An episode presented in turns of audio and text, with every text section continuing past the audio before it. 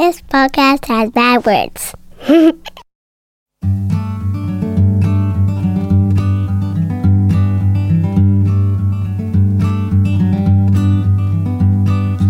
Every little thing you think that you need. Every little thing you think that you need. Every little thing that's just feeding your greed. Oh, I bet that you'd be fine without it. Hello, everybody. Welcome to the Minimalist Podcast, where we discuss what it means to live a meaningful life with less. My name is Joshua Fields Millburn. And I am Ryan Nicodemus, and together we are the Minimalists. Welcome to episode 155. We have a special guest in the studio with us today. We're here with Peter Rollins. Uh, Ryan, I love you. I love you more. Today we're But going you know who I love more than you? Peter Rollins. This is a beautiful moment I'm seeing right now. This is, I feel like I should leave the room. Should I? Is this is this a little private moment? No way, dude. We we we asked you to be here with us to Oh. share this love. Well, thank you. we film all of our most intimate moments. Yep. no, today we're actually going to be talking about love, and we're here with Peter Rollins. Uh, Peter, you, Pete, you, you, well, this is only the second time we've ever met. The first time we met was uh, about a year ago. We did an event in Los Angeles with our shared friend Rob Bell. Yep. And you came out for that. Thank you for uh, for showing up, and and. Um, we, we had a really great time at that event. It was one of my favorite live podcasts that we've ever done. Yeah. I thought you would have me on the stage, but that's why I was there. Uh, and then you just stuck me in a seat. I so- told Josh we should have, but he I don't. Yeah. Yeah, What's your yeah, problem, whatever, man? Whatever. Yeah, and um, since then, you know, I've I've really enjoyed. You've had a few conversations on Rob Bell's podcast. I'm going to do our, our best today to not just reiterate those conversations, but you had this series of three conversations last summer, and we'll put links to all three of these in the show notes about love, and um. Man, you, you, you, you sort of talked about well, I don't again I don't want to rehash all of it, but there were a few things that really stood out. Now Ryan and I we end every podcast episode with a phrase, a sort of mantra that we've come up with, and it's a repurposing of um, several different quotes, but uh, it's love people and use things because the opposite never works. Right. And I feel like in, in our society, what we've done now is we have commodified the people in our lives quite often and, and it's become almost a default especially via the technologies that we use now and just the consumerist culture. We've commodified the people in our lives and we're loving the commodities in, in our life. And you said a few things uh, during those those podcast conversations with rob bell that that really stood out to me. Um, one of the quotes that i wrote down here was you said love is not meaningful. Love is what brings meaning into the world. And and to me that was that was just it, it was it was beautiful because i think quite often we're looking for well we're, lo- we're we're chasing happiness we're chasing pleasure we're we're chasing ephemerality. And uh, i think that's often the wrong pursuit. We're we're we're really looking for meaning in life. But but and, and love if we're looking for meaning and love is what brings that that meaning into the world maybe you can expand on on that a little bit Yeah, um, basically, and everybody knows this. As soon as I say it, everyone will go, "Oh yeah, of course."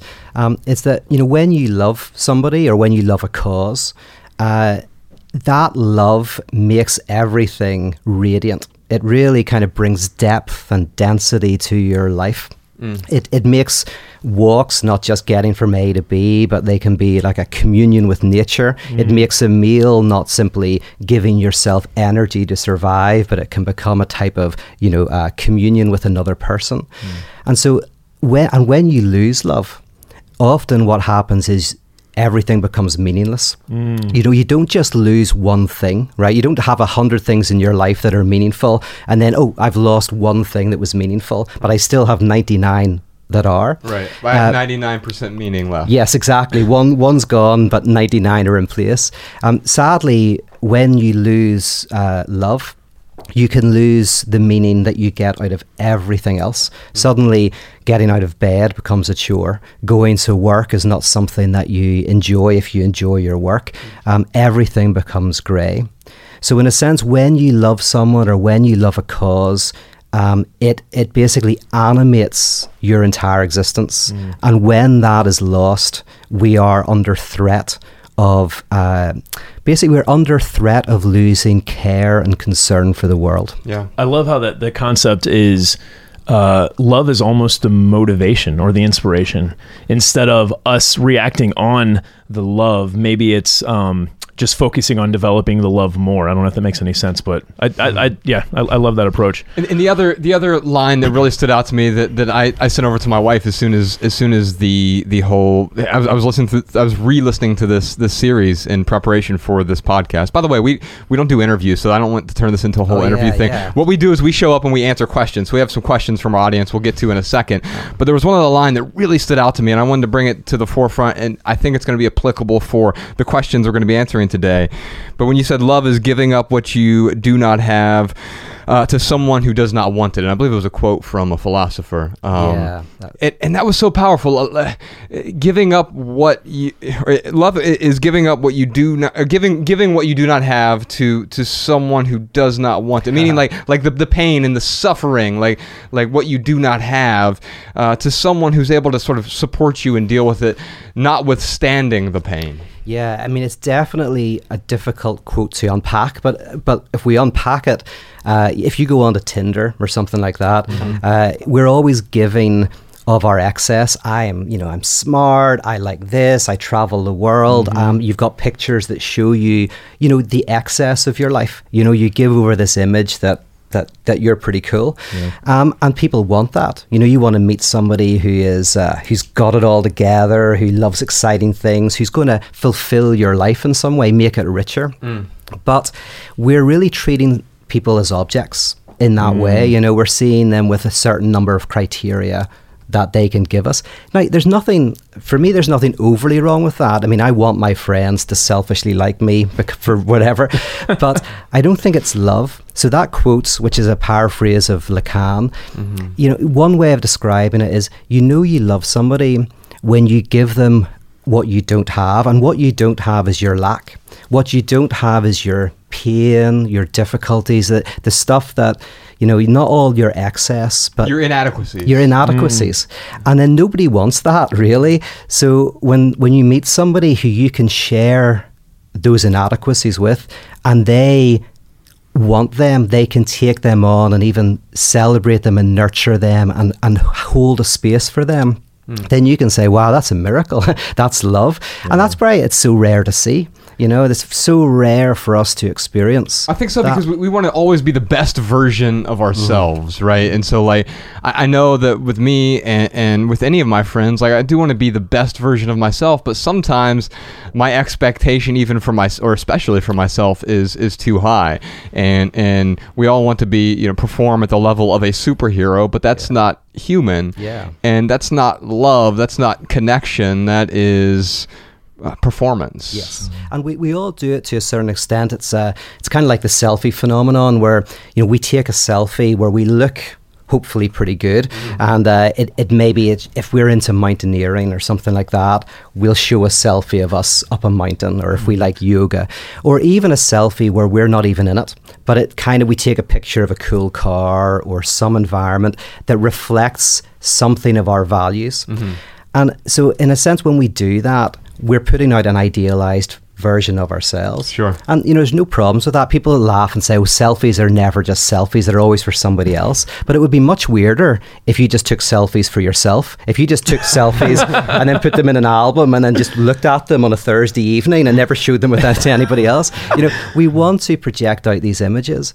However, um, they also hide a lot and uh, they hide our insecurities and they hide our lack. And whenever you have a loving relationship, that lack is also able to be seen. Yeah, and, and, and being vulnerable with the other person, they appreciate you because of that. That because they get to see that other side that maybe the the world doesn't get to see. Because there's another side of it too. I mean, you see this sometimes online where uh, there, there's sort of this this the the vapid side of the woe is me, and that's Yeah. the other side Yeah. of the the the selfie. Whether it's it's photo based or textual, it's it's oh my god, my life is crumbling like constantly. Like it's the addiction to to the suffering in a way and sharing the suffering. which is which is the other side of the coin because it's only when you have an image of a type of perfection that you think you would like that you get depressed because you don't live up to it. Mm. If you can have a healthier view that we are all I mean, basically, all of us live between who we are and who we would like to be, and between what we have and what we would like to have. We live in this space of the in between. And the more we try to get the thing that we want and be the person that we want, the more depressed we are if we don't get it, or the more melancholy we are if we do get it. Uh, you know, the, this idea that we live between depression and melancholy. Depression is the unhappiness of not getting what you want, and melancholy is the unhappiness of getting what you want, right? Um, so we're in this interesting dilemma, and the challenge is to break free of that entire way of thinking and therefore you get rid of both the excessive i'm incredible i'm brilliant you know fiction but also you get rid of this despair as well Which is a different kind of fiction. uh, Yeah. Where everything is terrible. Yeah. Um, and there's a, a show that I've been watching now called uh, Better Call Saul. Are you familiar with Well, this? I with, know with Bob the- Odenkirk? i know the original series of that that's Okay, a Breaking Bad. of breaking bad but i haven't watched better call saul This is like the really boring version of Breaking Bad, is the way I could describe it. But but there's sort of a lot of existential angst in, in, in the main character. But he's in a way addicted to failure. I mean, uh, there's this line toward the end of the fourth season that just ended, and uh, uh, where the main character is talking to his significant other, and they're having this argument. He goes and she says something to him that is very poignant and and but but pretty sharp. And he says, "Oh, sure, kick me while I'm down." And she says, "Jimmy, you're always down." Ah, yeah very And good. and, and it's he's addicted to that that that despair, that being down all the time. This is this is by the way something we can't you know get deeply into it, but um, this is ubiquitous. This idea, I love the phrase you used, addicted to what was it? Addicted to Being failure, down. being down, addicted to failure. It's like we think um, there's a common notion that human beings are you know selfish in a sense of they want the best for themselves. You want to maximize your pleasure, mm-hmm. minimize your pain. Yeah. So utilitarianism. But in psychoanalysis, there is this insight that actually we're really bad utilitarians. that sometimes we can really want the worst for ourselves. Sure. That we and it, gambling is a good example. People think that gamblers are addicted to winning, to be honest, most gamblers are addicted to losing. Um, what happens is, I don't know if you ever played poker or anything, but if you lose some hands, you, what happens is you go on tilt. And on tilt means you start betting more frantically. And part of the psychology of this is when you're losing, it makes the win seem even more incredible. So if like if a gambler playing slot machines always won, it would be boring, right? You might win some money, but it would be ultimately really boring. but the fact that you lose a lot generates a fantasy that, oh my goodness, if only I could win, then all of my problems would be solved.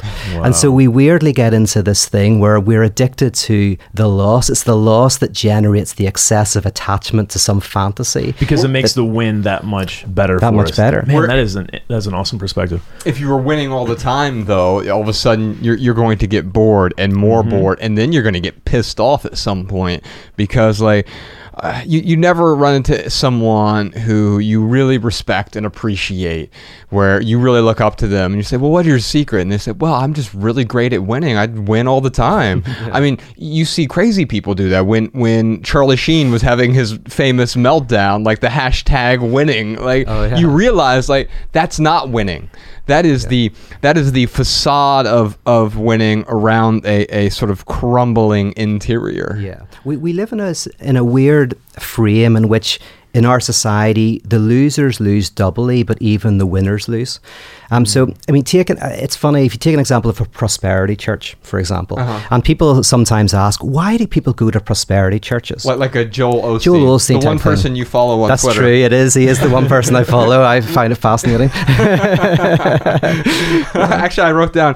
Uh, Peter, why should I follow Joel Osteen on Twitter? But I have too many questions to ask you, so uh, we'll, we'll skip that one. Yeah, Um, somebody actually created a Joel Rollenstein Twitter briefly, that's where uh, it mashed together Joel Osteen quotes and quotes from me. It was very funny. What's the weird thing is, like I, I heard in a most the most charitable sort of uh, um, attribution towards someone like a, a Joel Osteen, and then we'll get back to the. Oh, I don't mean to cut you off Oh, here, no, no. but um, the, the the most the, the I'm out of cha- here. I'm gone. the, the most charitable uh, uh, saying is that the, the uh, uh, Joel Osteen is sort of reparenting some people who maybe didn't have that sort of he didn't have exposure to those basic aphorisms when they were growing up and I know I didn't and it was but it was possible for me to you know Ryan and I grew up in probably nothing as troubling as the troubles uh, uh, in, in Northern Ireland where, the where you're from is in the name. Yes, the troubles. right. but but uh, we had our own troubles. We grew up in Dayton, Ohio. It's the overdose capital of America. A lot of drug and alcohol abuse in, in our childhoods, and and uh, I know a lot of that sort of wisdom would have been helpful to us at, the time, and, so in a way, like eh, it's almost as if he's like reparenting, and, and there's a sort of infantilization that's going on in the congregations there, but maybe it's maybe some of those aphorisms are, are helpful, but but also at the same time, I, I think that the infantilizing only goes so far to where it's um, well, you want to put your head through a wall. Yeah, yeah, and the, yeah, the question is to what extent does one, and I'm talking about Osteen here, but does one keep people in that, or to what extent does someone move somebody through that? And uh, I think it's very important to meet people where they're at. Uh, but not keep them where they're at. Yes. But um, the, the the interesting thing about the prosperity church in general is, of course, there's lots of statistics to show it it doesn't work, right? So people go, well, why do people go to a prosperity church if it doesn't work? And the answer is, you know, what we think the answer is is if I show you it doesn't work, you'll go, oh my goodness, you're right. Look, you know, people don't get wealthier in the church than in the wider community. It doesn't seem to have the effect. And so then once you're presented with the information, you'll go, all right, I'm going to leave. But that hmm. doesn't happen, right? Hmm. So the question, of course, is why does that not happen? And from a psychoanalytic perspective, it's actually because the very failure is what keeps you in the church. So basically, you continue to get this fantasy that if you got the money, then you could get rid of all of your problems, you could escape all of your suffering. So you've got this incredible fantasy, right? If you got the money, you would be confronted with the reality that it doesn't work, right? The, ho- mm. So the very fact that it doesn't work keeps you going back so that you can continue to have this fantasy that that that continues to drive you. So if actually a prosperity church worked, the prosperity church would shut down because you would get the million dollars and you'd go, oh, this gets me a nicer shower. Oh, this gets me a nicer mattress for my bed, right? Um, but Holy- but it doesn't fix the existential angst. you That's know? am- that is that is amazing. Well, I mean, it just makes me think how uh, rel- uh, a lot of churches, not every single church. I don't want to like just make a broad sweeping Oh, yeah, statement, yeah. but a lot of churches, it's like you they make you feel guilty, and then you you know you go home and you try to like do the right thing, and then you come back to church, they make you feel guilty again, Yeah. and you go home. It's like this vicious cycle of of failures almost. Yeah. And, and and we there's something in me that wants that. So a good example would be say you go to a church Mm-hmm. and you're sitting there in the pew and you're going like I don't really feel that close to the absolute or God or whatever. And and it- maybe if I read the Bible more, maybe if I prayed more or whatever, maybe if I became an elder, maybe if I became because all the elders they're having cappuccinos with Jesus in the in the room out the back. You know they must have it right. Right. So you've got this fantasy. But then imagine you're the type of person who goes, right, I'm going to burn my record collection. I'm going to do the missionary work. I'm going to become an elder. What happens is you get to the center and you realize that the center is no better than the edges. So now you've been confronted with the fragmentation of that fantasy. Now the sad thing is at that point you probably have your pension and your so you have to stay within it. But but if you're in the pew, you, you keep the fantasy alive that if I was if I was the pastor, Yeah. everything would be great. But once you get to the center, you realize the center doesn't hold. And uh, so th- this is what Oscar Wilde meant when he said, "There's only one thing worse than not getting what you want, and it's getting what you want." And of course, because when you get what you want, you realize it's not what you want. You know, I, I when I came to America because I a family, a incredibly generous family who are deep friends of mine, they had a private foundation, and they uh, uh, offered me basically a patronage for three years. So I came to America, and that foundation supported my work for three years. I went from a basically a squat in Belfast to this to to America, and I uh, was lent a house in one of the wealthiest places in America and uh, I lived there for three years. So I was a, I was around the people who, in a sense, had won, had got the mm. American dream. Mm-hmm. And these are people who had not not millions, not tens of millions, hundreds of millions, and sometimes billions. Mm. And it was devastating for me. I, for me personally, but I also saw in that community some people who were very healthy and very happy, and some people who were very dis- depressed and and in very difficult situations. And so that's what I mean by even the winners lose. Mm. The losers lose doubly because you can't eat, you can't put food on your table, you have to work too hard. But if you ever got the the lottery ticket win, uh, you might realize that while it can help in some material ways, as I say, I slept, I had a shower that had two heads, two heads, I was lovely, two headed shower. It's like, oh wow, money can get you a two headed shower. That's brilliant, you know? and, and, and the house was at a really good temperature all the time, and I loved that. But, you know, it doesn't take away from the trauma that is, that is humanity. It's because there are two types of trauma: the traumas that happen to us, and the trauma that is us. There is a tra- there are traumas that happen in our lives, and there is the trauma that is life itself. And we need to find another way to uh, tarry with that trauma. Can, can you expand on, on the, the distinction between the two traumas there? Because that's fascinating to me. And I, I've uh, been doing some, some deep dives in, into recent history and trying to. Uh, I've had some really uh, significant health traumas in my life. Uh, a few years ago, I thought I was dying. I had just a bunch of really bad issues, uh, health issues going on that uh, I've subsequently fixed. But I there is the sort of psychological residue of a lot of that, and some of it's uh, associated with with geography, some of it's associated with certain people or whatever, and, and you know, trying to untether the the that residue from the people or places is more difficult than just cutting a tether. You know, it's like it's trying to get the onion flavor out of the soup. It's pretty difficult. Yeah. Well, th- that's a great example, by the way. And sorry to hear you had to go through that, uh, but that's a great example of the difference. Um, one way thing is so you had health problems and you were confronting the pos- real possibility that you might die. That is a trauma that happens to you. That that hasn't happened to me in the, in the same way. But then your doctor maybe says to you, "It's all right. You're fine." And then you're like, okay, so I'm going to live. Now, if your doctor was a philosopher, your doctor would say, well, no, no, no, you're still going to die. No, life is a terminal illness, right? Um, you're just not going to die of this. That's the what's called the ontological dimension. So, the trauma, the, the the kind of traumas that happen to us is, oh my, I nearly died. I I had cancer. Um, I nearly got hit by a car. And then the deeper trauma of life is, oh, no matter what I do, I am facing death. And um, again, somebody might have trauma of like drug abuse or poverty in their past. That's a trauma that, that's contingent to your life.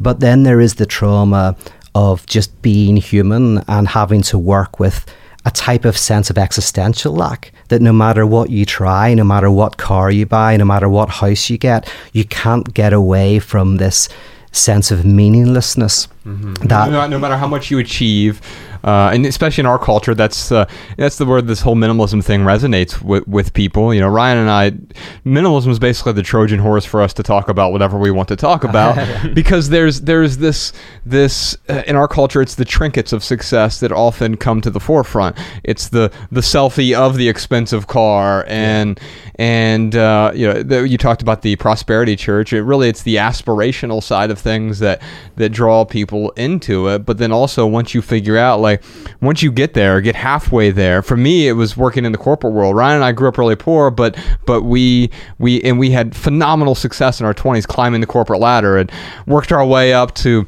really high middle management. A- and the uh, dream, the dream, middle management. I oversaw an entire cubicle of, of my fiefdom, and uh, you know all these the, the, these people in these cubicles, and and I managed all these retail stores, and uh, but the closer I got to the people I aspired to be like, Yeah. I realized that like wow that as I got closer, you know the the the image of them. I had a boss at one point who was on his second heart attack and third marriage, and he just turned 50. Yeah.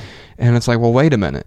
If I work my butt off for the next 20 years, I could be just like him. I follow the same recipe, I'm going to bake the same cake. Yeah, and th- that's the that's the example of even the winners lose. You guys were winning, Sure. and even you and you saw through it. You saw, oh my goodness, this system is the losers lose doubly. But mm. oh my god, even if I succeed within this frame, mm. I'm losing. And then you made a and minimalism became in philosophy is called the master signifier. What you mentioned is, but it became the way to break that frame. So Right. that's good, exciting Absolutely. stuff. You know, the biggest thing I'm getting from this this conversation is a how important it is to live in the moment. Like no matter where you're at in life, to to find some way to appreciate what you have. And then the other thing is, Josh and I talk a lot about lowering expectations but raising our standards. And uh, when it comes to love, when you know that quote that uh, Josh brought up about you know giving something that you don't have to someone that doesn't want it, it's like you well, the best way that I can explain it is like living in Los Angeles, my experience with it, it was really rough at first. Yeah. And I was telling Josh about this. I'm like, dude, I love LA, but LA doesn't really love me. Yeah. And he's like, well, what's wrong? I'm like, dude, I go to like coffee shop. Hey, how's it going? And they're just like, Yeah. can I take your order, dude? Like, what, what, what drugs are you on? Why are you so happy? What do you want out of me? Who do you think you, I mean, there's like all these prejudgments. Yeah. So Josh, he's like, dude, you have to, you have to turn it down or you need to turn it up. Yeah. So I said, all right, I'll turn it up. So now, uh, when I have those moments where I walk in somewhere, and now like I have my regular spots where like people, you know, they pretty much know me by now. But you know, I'll go somewhere. Hey, hey, I'm I'm Ryan. Nice to meet you. How's your day going? And they kind of give me that. What do you want to do? What drugs you're on? I'll be like, "Can- can I take your order? You can't take my order, but first, I want you to tell me how your day is going. Like I'll just, you know, I'll just be kind of silly and goofy. And I, I will express that that you know the kindness or the love that I feel Yeah. without any expectation of getting it back. Yeah. And sometimes I don't get it back, and that's okay. But I will say that when I, A, like I'm in the moment with that love and I push through that barrier, um, I will have much better results and results that I didn't expect. So, you know, when Josh and I were having that conversation and he was like, Yeah, I would recommend turning it down or turning it up. Yeah. Um, you know, when I first started turning it up, I just thought I'm just going to make an ass of myself now. Like when I go to different places, um, but you're very good at that. but yeah, I, I really, I'm very, very good at that. Um, but it's, but it turns out I'm about 20% good at that because the majority of the, or 10%, I mean, the majority of the time, the vast majority of the time, when I push through that barrier without, so, so I'm, I'm living in the moment. I, I am giving without any, with any expectation of giving back. Um, that is, that's raising my standard. That's what I mean. That's what we mean by raising our standard. My standard is be myself, be genuine, push through, be honest, um, and, and be consistent. Those are my standards. I don't expect Josh to treat me any way if I act that way. I don't expect you to treat me a certain way if I act that way.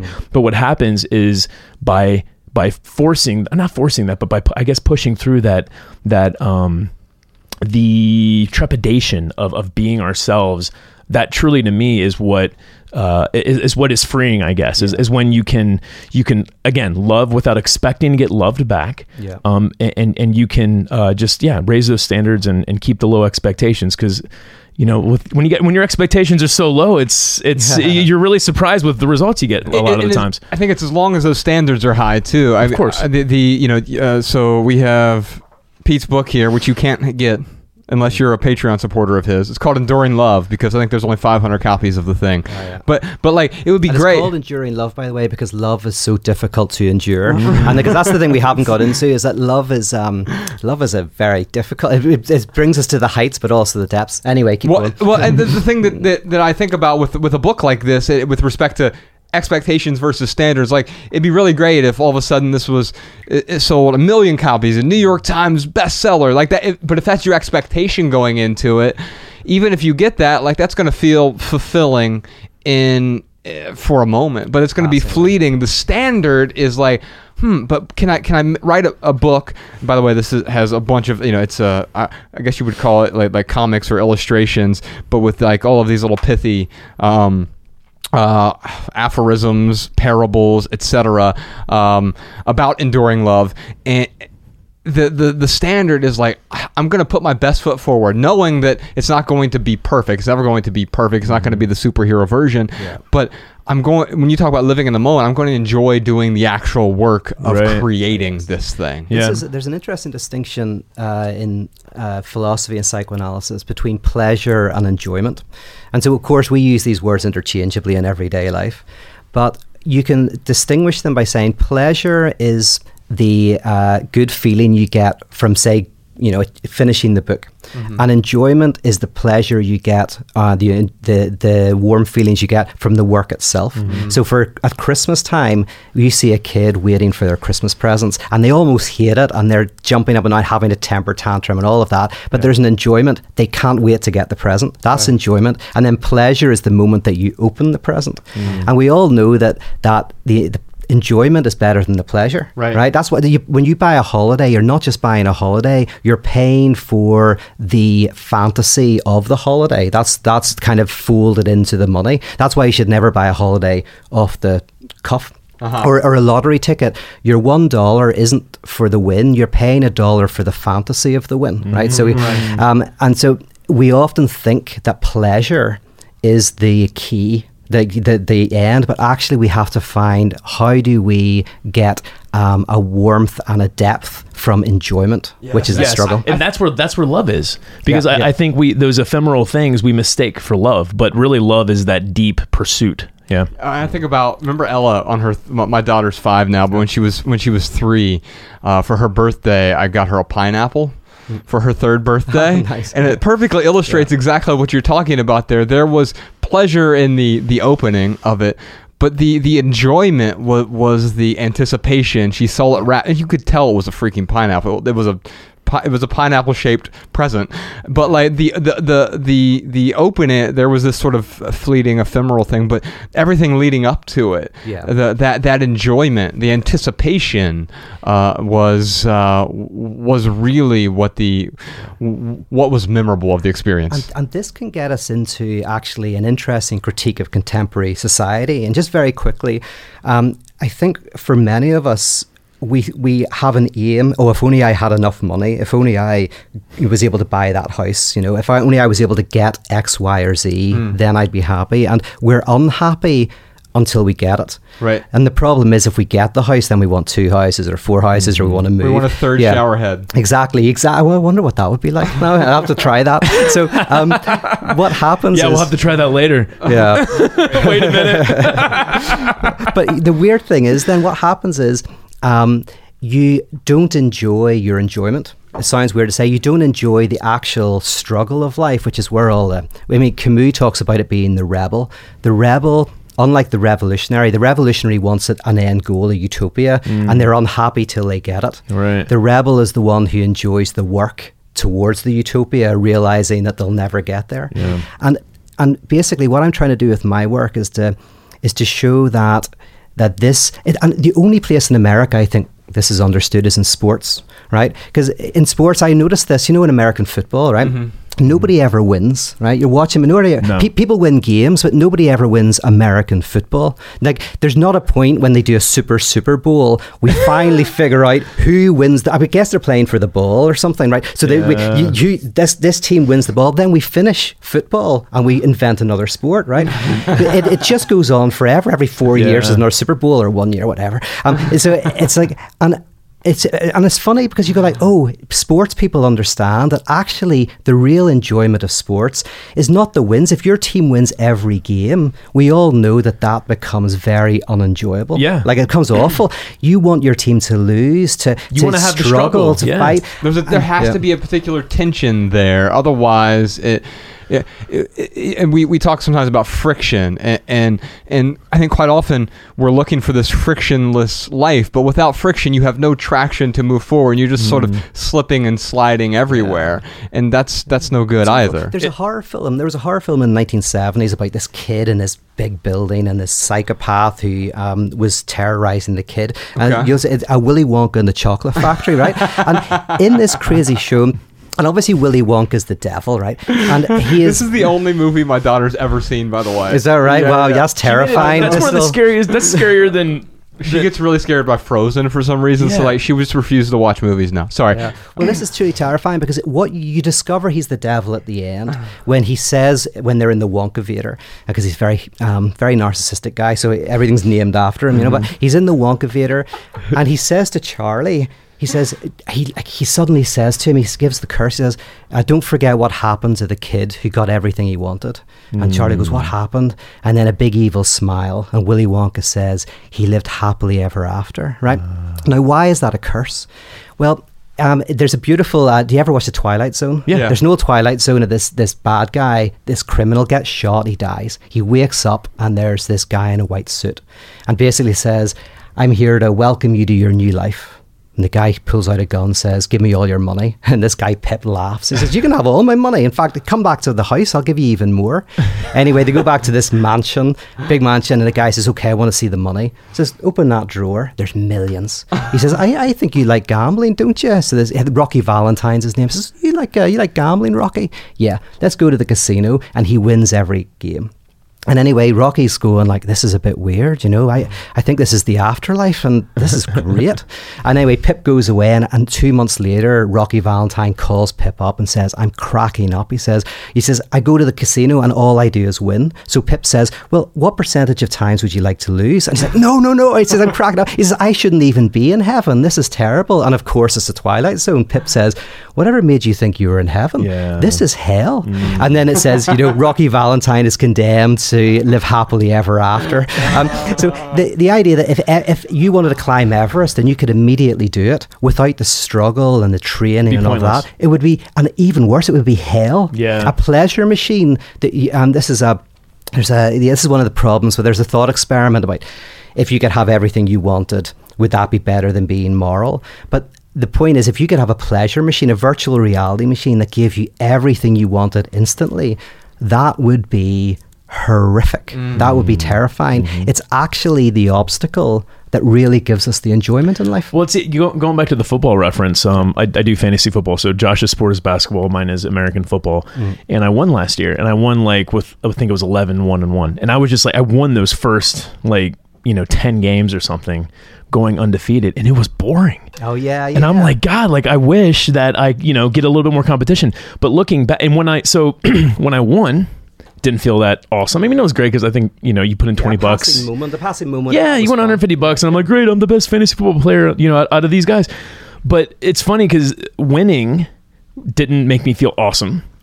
Uh, when I, uh, you know, the previous year where I finished second to last, I, I didn't feel awesome. I was jealous of, you know, the people who were ahead of me. Yeah. But the reason why I play fantasy football is because I love the research. I love digging into injuries and stats, and I mean, there's there's so much that goes into it than just you know picking people and trying trying to win games. And it you know just going back to that that pursuit.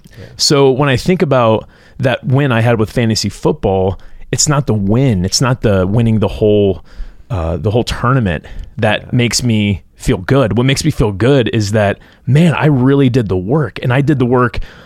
I don't want to say better than other people, but and of course, you know, in American football, you get lucky a lot. Hmm. But so I got lucky a few times. But my, my point is though, is like when I look back, it's not the it's not having that championship win on my belt. It's about that work that I put into it. Because you're right. If I could just sign up for a fantasy football league and then I'm automatically declared the winner, it's again it'd That be would pointless. be pointless. Yeah. There's the there's a philosopher and um, uh, literary theorist called René Girard, very good theorist, and he has this beautiful uh, story, and, and basically this sums up something that sounds weird when you first say it, which is when people win all the time, you will generally find that they will self sabotage. At some point, they'll either become a shoplifter, and you go, "Why are they shoplifting when they've got everything they want?" Or they'll bring out a terrible album whenever you know they don't have to.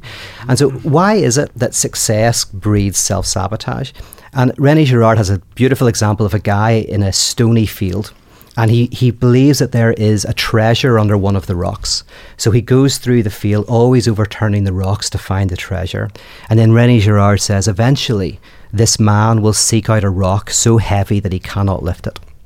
And what René Girard means is he says that when you keep, you know, either uh, missing, not getting what you want, or I mean, you could almost make it a different analogy that under every rock there's treasure, right? Mm. Is that you keep getting success, mm. you lose you lose the struggle, you lose the the fantasy. So what eventually you will do is you will try to find an obstacle that you cannot get beyond. So uh, making money is a good example. If you give yourself to making money, 1 million, 10 million, 100 million, there's no limit to, there's no way for an amount of money that fixes it. So eventually what you'll do is you'll set yourself maybe a target or an obstacle so heavy that you'll never be able to reach it because you're frantically wanting to not get what you want. That's that's what we don't understand. is We think we frantically want what we want. No, we frantically want to not get what we want to keep the fantasy alive. So we are in this very difficult position. Schopenhauer called it. He says human beings oscillate between pain, uh, suffering, and boredom. This the suffering of not getting what you want and the boredom of getting it. now I do believe pessimist, right? he's most pessimistic philosopher you'll ever read. It's very fun to read him. He's uh, he's very funny. German? Uh, yeah, German, German pessimist. Very, very good philosopher. Oh, dark, dark, dark. But there is, I believe, a way to get out of this frame. I think what you're doing is a theory and a technology to do that. Pyrotheology is what I do, is a theory and a technology to break this frame. But you know, we may not get to how to break it in this se- session, but at least we can isolate what the problem is, and that's the problem. well, it, it reminds me of what Ryan and I we were just playing ping pong for our YouTube audience right before this, right when you came in, and Yeah, I was watching. We, we we ended up tied because they they made us stop playing because it was midday and there's apparently ping pong hours downstairs, and um, anyway, like we are about we're, we're both uh, aggressively mediocre is how I describe our our playing at ping pong, but like we are about the same exact skill level, and that's what makes it interesting because I know that half the time I'm probably going to lose. Yeah. Um, I'm the the achiever of the relationship, so 51% of the time I win, but I think it's because 1% of the time Ryan sort of lets me. That's not true. Yeah, yeah, to, to keep the dynamic going. I think what ha- honestly, I think what happens when we play ping pong, and I don't know if there's a metaphor with with this, but usually the person who cares less about that particular game is who's going to lose. Yeah. Because I know that's when I lose. Is when I'm like, you know what, I really don't care about this game. no, It's I like, think it's the opposite. Whenever I care too much about it is when I lose. oh, interesting. You have to hold it with a certain lightness. Yeah, but, and I think that, that that actually lends itself to our personalities. Um, uh, you know, on the with the enneagram, I am a I'm a three, and Yeah, Ryan I forget what I is a, a Seven? seven. Yeah. and um, you know, he, Ryan's just very carefree, living the moment. Oh, when everyone else wants to be happy, I'm like, yeah, I want people to be happy as long as I win. Um, but but also recognizing the downsides to, to both of those, Yeah, right? yeah. And, and and realizing like, okay, I might have a particular predisposition, but I I, I can uh, climb over the prison walls that I've built for myself as well. You know, it's interesting, man, because talking about these struggles that people consistently put themselves into or like self sabotage, there is some certainty in this, right? Like when I think about people who, um, family, friends, whoever reach out to me for help on a regular basis, they're, they have, they, they experience the same problems a lot. I'm trying to not like not bash my friends and family because I, I'm really not bashing them, but but there is this there's this cycle. about them before we started recording, and uh, yeah, they're pretty bad. Yeah, yeah. but but you know the, the the thing is though is when I look at someone who is constantly self sabotaging or they're constantly making the same bad choices, well, you know th- there is some control in that. They know the result that they're going to get. They know they're going to fail. So uh, I, I think that's an aspect of um, just how how how how important certainty is in our lives. Um, when I think about the the you know the journey versus the end goal, it's almost like instead of instead of aiming for success instead of aiming for the perfect life instead of aiming for the perfect amount of stuff or whatever it is it's like we have to really look at the journey we want to choose in our lives and and there's going to be multiple journeys I, I mean it's not you just don't choose one journey and that's you know that's a fallacy too we feel like oh we got this one journey and this is what we're going to do and be passionate about the rest of our lives. I was born to be an astronaut, or I was born to be whatever. Now, do you think that some of those uh, people that, that you're talking about, friends, family, etc., who uh, do you think maybe they're, they're addicted to the the self sabotage, I- addicted to the I failure? Think, I think they're addicted to certainty. Hmm. I think that someone who is constantly self sabotaging themselves, especially someone who is making the repeated bad decisions, they it's the gambling. Yeah. They're addicted to the losing. Yeah, I mean, sometimes this is this is fascinating. Uh, the term "making love" is a good example of this, right? Because when you think about Which, love, by the way, he- is a, a new film. Uh, Is it is Patreon supporters get it soon? Soon, and then it will Okay. eventually come out for everybody else. It's you called film "Making Love." Yeah, yeah, it's called Making Love. But can you talk about the title because it's not what people would often think about? Yes, yeah, yeah. There's also a commentary called "A Guide to Making Love" if you want to watch that. Um, yeah, so we'll put a Sean put a link to a guide to making love in the show notes, and you can find all this at his website as well, You'll- if you put that in your tags, you'll definitely get a lot more listeners. A lot of more people will search. I, I realize a lot of people are searching for guides to making love. As I discovered. Um, this yeah. isn't at all what I thought it was. yeah, uh, I know they're, they're very disappointed. Um, so yeah, uh, the making love used to, the, the phrase is two people don't make love. Basically, right? We think that two people make love, but actually you need a third person to make love. I see, Traditionally, I told you you've been doing it wrong. yeah, this is the mistake you've been making. And I've been telling Rebecca this Yeah. every day. Oh my Listen, if you want to give me a call sometime, that's fine. You know, I'll keep my calendar open. He loves Irish accents. Ah, too. yeah. It's not going to work Oh out. I well. practice it every day. So, um, yeah, it's basically like the old school idea was you would go uh, on a date and you'd have a chaperone with you, right? And today we think the role of the chaperone is to stop people doing something untoward. But actually, the original role of the chaperone was to get you to start fantasizing about what you could do if the chaperone wasn't there to stop it. So the chaperone, yeah. the chaperone was making love, right? So Ryan, you went through this. Um, That's great. Uh, uh, you grew up Jehovah's Witness. Yeah, it just totally reminded me of that. Where growing up, they encourage a chaperone on dates Yeah. because you know they don't want the kids to fornicate or whatever. So they've got uh, they've got a a chaperone there to basically, you know, because they're not going to start making love in, in front of this this third person. But um, yeah, yeah, I I I, uh, I totally agree with you. It's like that chap the chaperone. What it's doing is is it is. It's telling, it's putting a restriction. Yeah. And and when you put restrictions on things, it just makes you want to do them even more. Yeah. Generate stuff. I mean, here's a great example. In America, you guys created a technology to help young people have sex, and I'm interested in like why you did that in the 20th century in a society that's very permissive. Basically, it's like it's a, it's a ring that you put on your finger, and it's it's basically then stops you from having sex. So you basically put it on and says, "I will not have sex until I'm married." Right. so what that does is it then makes sex really exciting. Mm. So then you're more likely to have sex. And I'm like, oh, of course. Of course, the technology would be invented here because whenever there's no prohibition, sex becomes boring. If you don't want your kids to have sex, talk about it all the time. Oh, what did you do? What, where did she touch you? Where did he touch you? Can you? Here's a diagram. Can you show me? if you do that, your kids aren't going to have, have sex date? Did you they're get laid 30. tonight? Yeah, yeah. That's that's going to put them off for life. Yeah. Um. So there's a certain sense in which uh, prohibition and obstacle generates something exciting. Mm. And when people self sabotage, it's often because they're frantically and in an unhealthy way trying to bring obstacle back into existence. Mm. That's why a lot of people have affairs. If you take, I, I, I know a couple who had an affair, um, call them Jack and Jill. I think I talked about this in the Rob Bell podcast as well. But basically, they were married for a lot of years, and the sexual desire had diminished. Uh-huh. And they, you know, they were friends, but nothing else. And then he ended up having an affair with somebody else, right? A very brief affair. It was found out. She, the wife, was very upset. He was kind of going like, "Yeah, well, I don't want to be in this relationship anymore." So he got ready to move out. So there you have an example where he's having an affair and he's saying to the woman, if only I wasn't married, we could be together, right? If only I didn't have this and that. Now it's the opportunity. If you're an alien from outer space, you'd be like, oh, they're going to break up. She doesn't like the husband. The husband doesn't really like the wife. He wants to be with Snow White color, right? Um, but a week later, Snow White's out of the picture, and the husband and the wife are sleeping together again, still annoyed with each other, but having sex and planning a holiday. Now, why is that? Well, partly because in this example, the guy is an obsessive neurotic and the woman's acting as hysteric neurotic.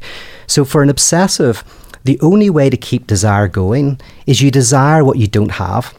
So he was desiring Snow White because he couldn't have her. It's called the uh, object of desire is what you want, and the object cause of desire is what makes you want it, right? So he can't be with Snow White, the object of his desire, because of his relationship. As soon as the relationship ends and he can be with Snow White, he no longer desires her. Hmm. And then for the woman, she can only desire what is under threat of being taken away. So for her, the object of desire is her husband, the object cause of desire is Snow White. So what happens is this couple is unconsciously, frantically trying to find a way to get their desire going again. And this is the way that it's and, and of course the truth is this has happened about three or four times, right? This is very common. Now, consciously, it's all a mess, but unconsciously, they're all trying to, ha- to keep desire alive because Yeah. desire is what makes us human. Now, of course, there's healthier us. ways. It Yeah. motivates us. There are healthier ways to do this, but you've got to understand that, for example, some people. Some people go like, you're very jealous. You shouldn't be jealous. But some people can only love when they're jealous. They can only desire what they're jealous of. So if you got rid of the jealousy, you'd get rid of the desire. Um, all of this is just to say that if you don't find a healthy way of enjoying struggle, if you don't find a healthy way of having um, antagonism in your relationship, you will find unhealthy ways of expressing that struggle and that antagonism. And the unhealthy ways will, will destroy you. I love that, man. I think I, I accidentally stumbled into one of these healthy ways in my own in my own relationship. Um, so Rebecca and I spend about every other week apart from each other, and um, just because of, of circumstances, she has to go back and forth from from Montana because our daughter's biological father is in Montana. So like we spend a considerable amount of time apart. Now we're both introverts, which makes it pretty uh, uh, sustainable for us. But what I've realized in doing that, like there is this tension that builds up, and that week away where I'm like, I can't believe we have to spend this time apart, but it builds up that desire again. Exactly. The distance is making love. Ah, Yeah. yes, yeah, yeah, and so so the the uh, the other thing that, that came to mind was um, my mother was a nun, bef- bef- well Oh, wow. before me, and my father was not a priest. Um, but um, in in I, she she talked to me like it was in her early twenties. It was almost like she decided to go do that instead of like you know how young men join the military for four or five years. Yeah. Uh, she was like, ah, the army. well, she, or the you didn't Yeah. join the military back then as a woman back in the 60s, but um, she just you know joined the convent and, and became a nun. And uh, she's like, she's the, the prohibition on sex was like driving her crazy. She used to uh, masturbate to the, the statue of Jesus on the crucifix, wow. which was like the strangest metaphor. Like, seems like something out of a David Lynch film. Yeah. But There's only two mothers I know that would be comfortable enough sharing that information. I know that's what with I their was son. hardly thinking. I was going, oh, yeah, I haven't had that that's- conversation with my mum yet. That's his mom and my mom. yeah, yeah. yeah. Well, my, my mom was totally fine with with uh, uh, communicating about her She sex was, life. very, she was very open. Yeah, she had me late in life too, but so so she was very open w- w- with those those kinds of details. But the, it, what you're talking about there is like, in a way, like that restrict that that's like the sort of the ultimate restriction, you know, putting the, the veil on, so to speak, quite literally in, in, in this case. And, and that's where the restriction be- actually becomes the sexual uh, outlet. And you, you get this actually within, and I'm not saying this is what your mum's into being a nun, but within the fetish community, where mm-hmm. someone, where the sex actually isn't the issue is where the sexes, the sexuality is in the prohibition. Hmm. So it so it, within fetish communities often it's it's pro, prohibition that, that actually it's not that the obstacle generates the desire to have sex. The obstacle and sex are intertwined in one. And it's so the, object not cultural the- prohibition there, like right? I mean, because part of it is like, well, this is naughty, and that's that's what's one of the reasons we're doing it. But then also the the prohibition of of the act itself, right? So there's like a double prohibition there. Still a pro- and, and it's basically prohibition on steroids. It's when it's it's actually whenever the prohibition becomes the sexual act, um, and that, that's a whole interesting area in itself. But in religion, you see it as like a lot of mystical experiences are very sexual. You know, if you look at some of the ancient, the pictures of the the mystics, um, I'm trying to think of is it Julian of Norwich? There's there's various female mystics, for example, who it looks like they are having an orgasmic experience in front of the crucifixion. You know, it's a very common kind of thing. Or not very common, but it's a common theme within mysticism. So yeah, it's kind of fascinating. I think we should dive into some of these questions. What do you think about that? Yeah, man. All right, our first question today is from Britt in Toronto. Over the years, I've tried to perfect the art of relationships, and I think it backfired because currently I am staying out of relationships because I can't figure out how to break this pattern I have with my partners where I will do what I can to make them happy, and it gets to the point where they kind of get everything they want and they kind of get sick of it. Um, I think it's kind of similar to eating your favorite dessert every day of the week. Um, it kind of loses its value. You kind of don't want to look at it anymore.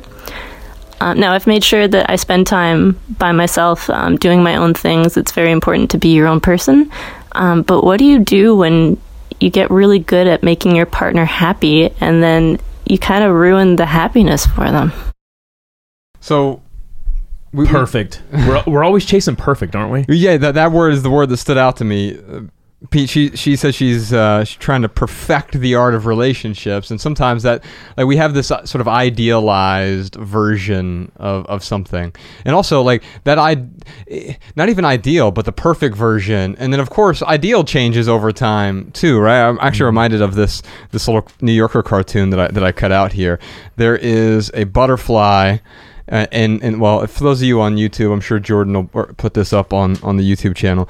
But the caption at the bottom says, "Look, I still fit into my old caterpillar skin." And like, there's this butterfly who's like like trying on trying on the past to a, to a certain extent, and as opposed to, to maybe learning from from the past, and and and so it sounds like there are some lessons to be learned from the past relationships here with with Britt. What do you think, Pete? Yeah, I mean, I uh, that was a fa- brilliant question. Fits so neatly with some of the things we talked about. Yeah. Uh, you know, if I, if I knew, is Brittany is that her name? If I, Uh, Britt. Brit, if I knew Brit, you know, I first of all, I'd be interested to find out if she felt that she needed to be the object for their her mother's satisfaction or her father's satisfaction, because sometimes we replay. It's called transference. We we take our earliest relationships and we replay them in the present. So if a child feels that they have to satisfy all the desire of their mother or their father, that can play out in how they relate to later relationships. So that's a question for Brit to ask. I don't know what the answer would be, but that's a good question. to That's a great place to start. yeah, Yeah. Uh, because So let's assume it's it's uh, father in this case, Right. Um, uh, and we can go through both scenarios here. What uh, what what uh, she were to say? Well, yeah, um, my father. My um, father never accepted me. He never really showed me love. Or so I felt like I always needed to yeah, he, prove he, my adequacy. He always he uh, he always told me how I was inadequate. Right. So uh, yeah, Yeah, yeah, or I mean, in a very basic, because this is weirdly one of the one of the uh, uh, things that we have to overcome when we're young is it's actually quite can be quite suffocating if if our parents actually give us the feeling that we are their everything and uh, or that we can if or if your parents are unhappy that you think if I can fill that lack I can be the object of their desire It's an expectation you it's have to live up expectation, to. yeah. And and it may not even be the parents that have you know created it because it's a very natural thing for us to desire. Yeah. But if we get into that frame of mind, then we think of ourselves as the object of the other's desire, and we're always trying to find a way to fulfill that. Um, and you ne- you never can. yeah. And I, the, the reason why you never can is because people's desires oscillate and change. And um, a parent who basically makes you think that you are their everything, um, it just, as I say, causes certain problems in the future. Um, but also, then, in terms of the reason why this doesn't work in relationships, is because, as we've just talked about, is we don't want everything. We don't want the other person to try to be everything for us. It's a fantasy, but actually, in reality, um, that extinguishes desire. We don't Yeah. want what we think we want. Yes, that's always key. Is like, and that's why I find it funny when people ask me, even like, "What do you believe?" As if we know what we believe. My goodness, we have no idea what we believe. Like, do you believe, say, in God, or do you believe like nobody nobody believes that a duvet cover protects you from a knife attack or makes you invisible to an enemy. But if you hear a creak downstairs, you get all Harry Potter and put it over your head, right? You do believe it, you just don't know it, right? Uh, very few people believe in ghosts until they hear a tapping outside the window and then they're terrified. So we actually have all sorts of beliefs we're not aware of, uh-huh. and we have all sorts of desires that we're not aware of. So the big thing for Brit is for me, just I would, if I knew her and we're talking to her, be to try to work out whether she has this sense in which she needs to be the object of the other's desire. Mm-hmm. And that can actually be suffocating for both parties. So, so it sounds to me like when she says that she's constantly trying to make them happy, it's this has caused her to start staying out of relationships now, and that that the the men that she's with are getting everything they want. What you're saying is maybe that is suffocating them, or or uh, if you pan out, it's suffocating the relationship in a way. It's and it's it's self-destructive. It's not intentionally self-destructive, or but maybe it's subconsciously self-destructive. Well, I know, I know in past relationships where I've had uh, the you know my partner go out of their way to just give me every single thing that I wanted. I can remember one with you in particular. where- Yeah. and I obviously won't say say the person's no, no. name, but it was a great relationship. But until it wasn't. right, it was like if I just kept took this water and kept pouring it into your glass, like you need more water. It's it's overflowing. with- Yeah. but it's actually creating a mess. The, oth- the other piece of it too is I want to be in a partnership. I want to be a team. I want to um, live life together. I don't want to have an extension of myself. I don't want to have a third arm or you know a, a second brain that, that I can attach. I mean, I, I really want someone who is confident, someone who is uh, willing to stand up for themselves, and and to a large extent, uh, that's great that they know what I want, but I want them to know what they want also. So I, I think the other thing too is with, um, the, I don't think it's a relationship you're thinking of. There's another relationship. This, um, I, I definitely won't say the name. Her, uh, I was dating this girl for like three weeks. Jessica. No. Yeah. and her mom called me three weeks into it and Yeah. was like, you know, so and so's really upset right now. And I'm first off, I'm like, your mom's calling me. You're like, what, she, her mom's calling me, telling me she's upset. Like, I have no idea where this is going. And she was like, she's really scared that you're gonna break up with her. And it's funny because that phone call is what made me break up with her. Mm, there's this. Uh, go ahead. Uh, I'll let you keep going with it. Uh, I mean, I don't think I really had much more to add there, but uh, just there's a level of immaturity that happens when when someone um, it's a feeling of immaturity. I'm not saying it is immaturity, but like that that example where her mom called me, like which is perfectly fine. She's sticking up for her daughter. She's worried about her daughter, but like that uh, that phone call that sh that her mom calling me and saying, "Oh, you know, she's where are you're gonna break up with her," like that to me is a feeling of immaturity. It's the same thing with the girl that I, I think you're thinking about.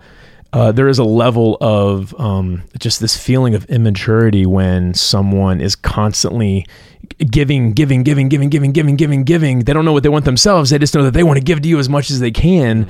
Um, it's or maybe maybe it's not immaturity. It's uh, underdeveloped or not fully developed. Maybe you know, a way of looking at it. I, I, by the way, I, I think um, there's a great book called On Being Normal and Other Disorders, and I love the title because great title. Yeah, it's a great title because I think that like if you're normal, for example, you do everything right. That's weird.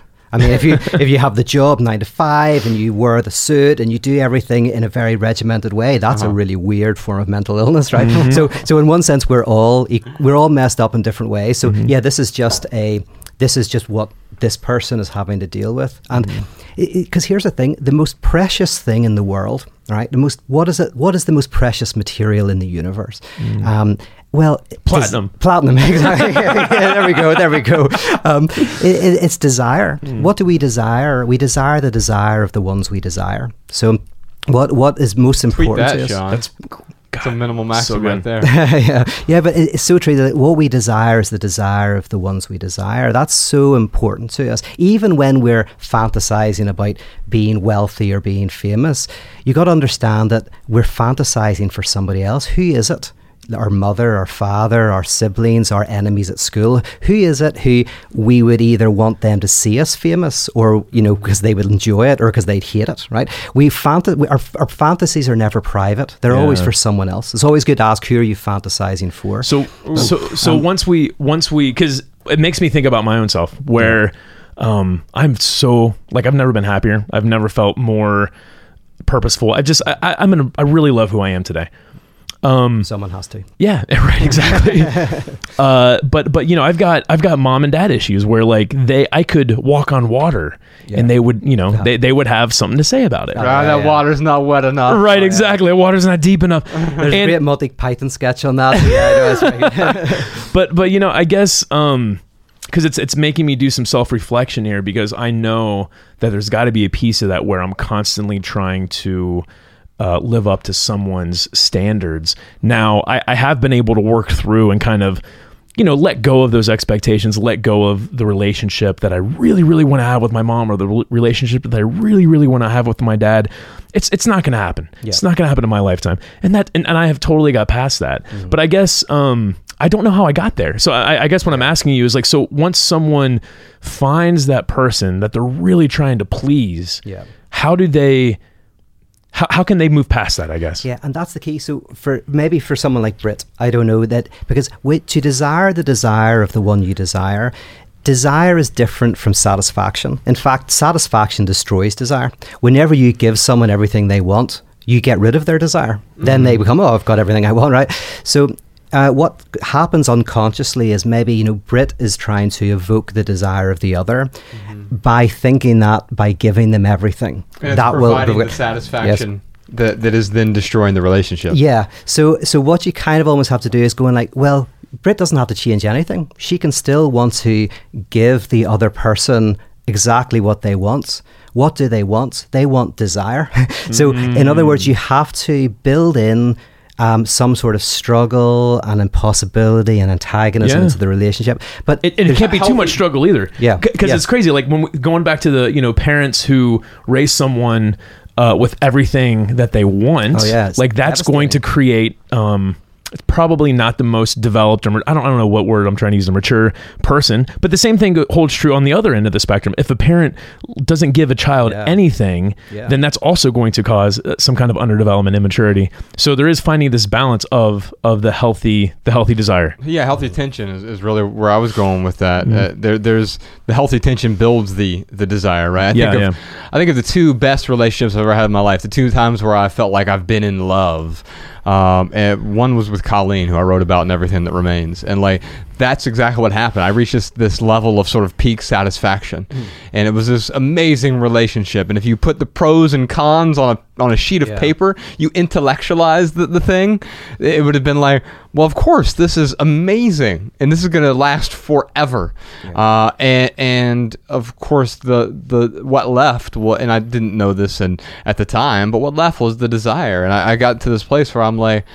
Eh, Almost, I felt this, this uh, well, the melancholy you, you described bef- before, where it was like, I got what I want, and this isn't satis- This is satisfying, but that's it, right? And I've lost the desire. In fact, there's this this this other New Yorker cartoon, my, the second one I found today, and, and that was sort of the problem. Like w- doing the, if I would have put all the data on the spreadsheet and intellectualized that relationship, and be like, well, what's wrong with you?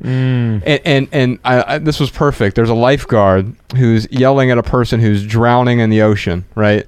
So we'll show that on on YouTube here. But uh, the lifeguard, instead of going to save the person who's drowning, um, uses a bullhorn, and, and the caption here is, just says, "Remain calm and list your goals in order of priority." and like like that's you, you're intellectualizing like uh, a process that requires the actual the something that goes deeper than that. That there's this this emotion that you're missing from if you just look at the the, the sort of data. It's like looking at a a rainbow in grayscale. yeah, yeah, Well, yeah. It's inter- that, so for me, what that cartoon represents is sometimes you know like you can read any you know every single Tony Robbins book that you want. You could read every you know self motivating book that's out there, but sometimes people are legitimately drowning, and and they just need to uh, put aside the self help for a 2nd And just focus on getting above water. Yeah. And and you know metaphorically, like you know that's it's easy, but for for uh, you know in practice, it's going to be a little different for everyone who who kind of feels like they're drowning. So, Yeah. so maybe what do, maybe what do we do uh, to to sum up Britt's question here? What do we do to to inject that healthy tension into a relationship? Yeah. Um, okay, that's difficult. By the way, just one thing on the self-help stuff, which I love, is grace. I think is in a sense the great um, opposite of self-help. How do you f- define grace? So grace, you, I use uh, Paul Tillich. I think said it very well, which is to accept that you're accepted. So it's not a religious term or anything like that as such. It is merely a sense in which you're able to you experience an acceptance of yourself. In other words, self-help is going like you know take step two, step three, step four, step five. Grace is this weird moment that we get very occasionally where you go, I don't have to judge myself, condemn myself I, I can face myself. And the weird thing is, when you are able to make space for yourself, mm-hmm. that real change can happen. Like in AA, before you do the 12 steps, mm-hmm. there's step zero. And step zero is grace. It's where you sit in a room where people accept you and don't ask you to change. Mm. And you can be honest with yourself. Mm-hmm. And weirdly, only when you can do that can you make progress. So for Britt or me or you guys, anybody, the first experience is to go, I've got ghosts, as in I've got things that I've repressed. A ghost is the presence of an absence. So we're all haunted houses. We've got ghosts of those we've loved and lost, those we've hurt, those who have hurt us. Um, and the first thing is to go. I, I need to. f- I need to look at those ghosts because there. Are, there's like for obsessives. They're condemned to, as soon as they get to know somebody, they stop desiring them. So, a typical obsessive, they can only desire what they don't have. But a typical hysteric can only desire when they give themselves up completely, when they disappear. So, you know, someone who always brings gifts all the time, give themselves completely to their kids to the point that they disappear entirely. Mm. And those are two very damaging forms of relating to the world. And I think the first step for anybody is to stop and to go, why is it that I am afraid of myself or I'm afraid of encountering the other? And that's grace. And it's very hard to find. It's very hard to experience that. Yeah. But um, And then what do we do to build in build in some some tension here? Healthy I- tension. I, think I think it's first recognizing the need for it because quite often we want to eliminate it. Like mm. Yeah. anytime there's any th- friction at all, it's like get this out of here. I want this to be ideal. I want it to be perfect. I want it to be Stepford. yeah. But that's when the satisfaction overwhelms you until you're no longer satisfied. Exactly. Like, well, here's the thing. I would love to see a marriage, right, where because here, how do you make an engagement romantic, right? Because everybody's trying to do it, like fireworks and get a you know a ring and a pie or I don't know whatever. Look how much Um, debt I have for this wedding. Yeah, Anyway. right. But uh, but I, I understand that we're frantically trying to make engagements romantic because Right. we've taken the one thing away from engagements that makes it romantic. The most romantic thing about an engagement is that to be engaged is utterly ridiculous, terrifying, and horrifying, right? Mm. The idea that, that you would impose yourself for life on somebody you like is horrible. I mean, that's mm. disgusting to think that you would impose yourself, not even an enemy, but someone you actually care about.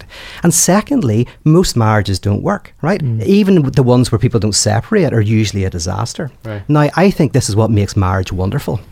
Because imagine you're about to get married, and I say to you, I am from the future, and in the future, you guys break up, and it's a disaster. In fact, I've even got a DVD or whatever memory stick with with the with, with the moment these guys break up. So it's not even you know statistically probable. I'm saying it's going to be a disaster, and you're going to use your kids to fight among each other. If you then turn around and say, "Yeah, but I want to do it anyway," that's love, right? Mm. So, it's so, in one sense, I want a marriage which kind of where the, the pastor says, You're doing something utterly ridiculous. This is insane.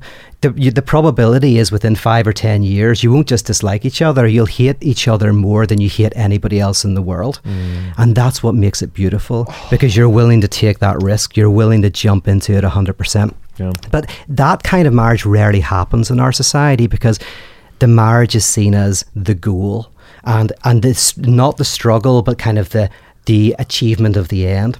So for, for all of us Brits, how do you, how do we ritualize? The reason why I'm using a marriage is because a marriage is a ritual that is designed to embody a mode of existence. So how do we find rituals that that actually help us to understand that relationships are a struggle, are a nightmare, are probably well worth avoiding, and that's why you should jump into them. You know, Brit said she's taking some time out. That's fine. We all need to do that. But you know what? She's she's already had the insight. She's had the insight that relationships are a nightmare. Mm-hmm. Now she just needs to take the second step and go, and that's why they're worth jumping into. Mm. And you have to endure the love. Yeah, because and this is the comic but the graphic novel. You know, is is all about it, because this is it's a set in the lonely forest. A place called the Lonely Forest. It's, it's very close to the Hundred Acre Wood, but lesser known. And it's all of these little animals who are trying to endure love. Uh, they are trying to endure the sufferings and the joys of love. It's very dark and depressing, but it is it is to it's to show that love is so difficult to endure, and yet love is what brings a depth and a density and a complexity to our existence. The relationship I'm in right now with with Rebecca is the most difficult relationship I've ever been in, and it's also the best relationship I've ever been in.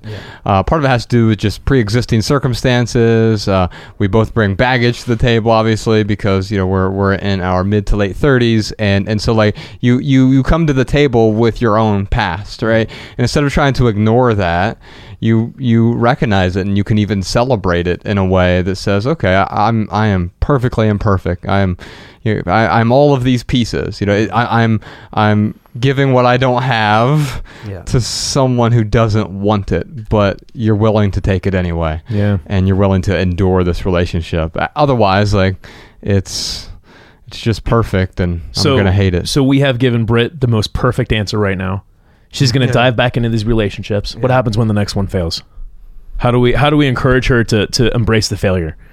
Yeah, I mean it's it's really tough. I mean, um, yeah, the, how do you endure the horror of love? How do you cope? How do you find life after death? Mm-hmm. Yeah, the only the only thing I can say, and no one, will, I don't believe this. I don't believe this, but it's, but it, is that when you're I in just that- know it to be true. Yeah, yeah, that's that's probably a nice way to put it. That is Yeah good. Tweet that. is that thankfully we can all change the past. This is a wonderful thing. Um, is that it's also terrifying, but we are we. The, it's not just that we Are can. you talking about deleting old tweets? Uh, yeah, yes, that's right. Yeah. I've got a DeLorean. Um, uh, we have, uh, but we have. We can not, only can we influence the future, we can change the past. And what I mean by that is, if someone is in the dark, darkest despair, and for twenty years they have been in the darkest despair and they haven't met anybody, and they're like, "I've just wasted twenty years of my life."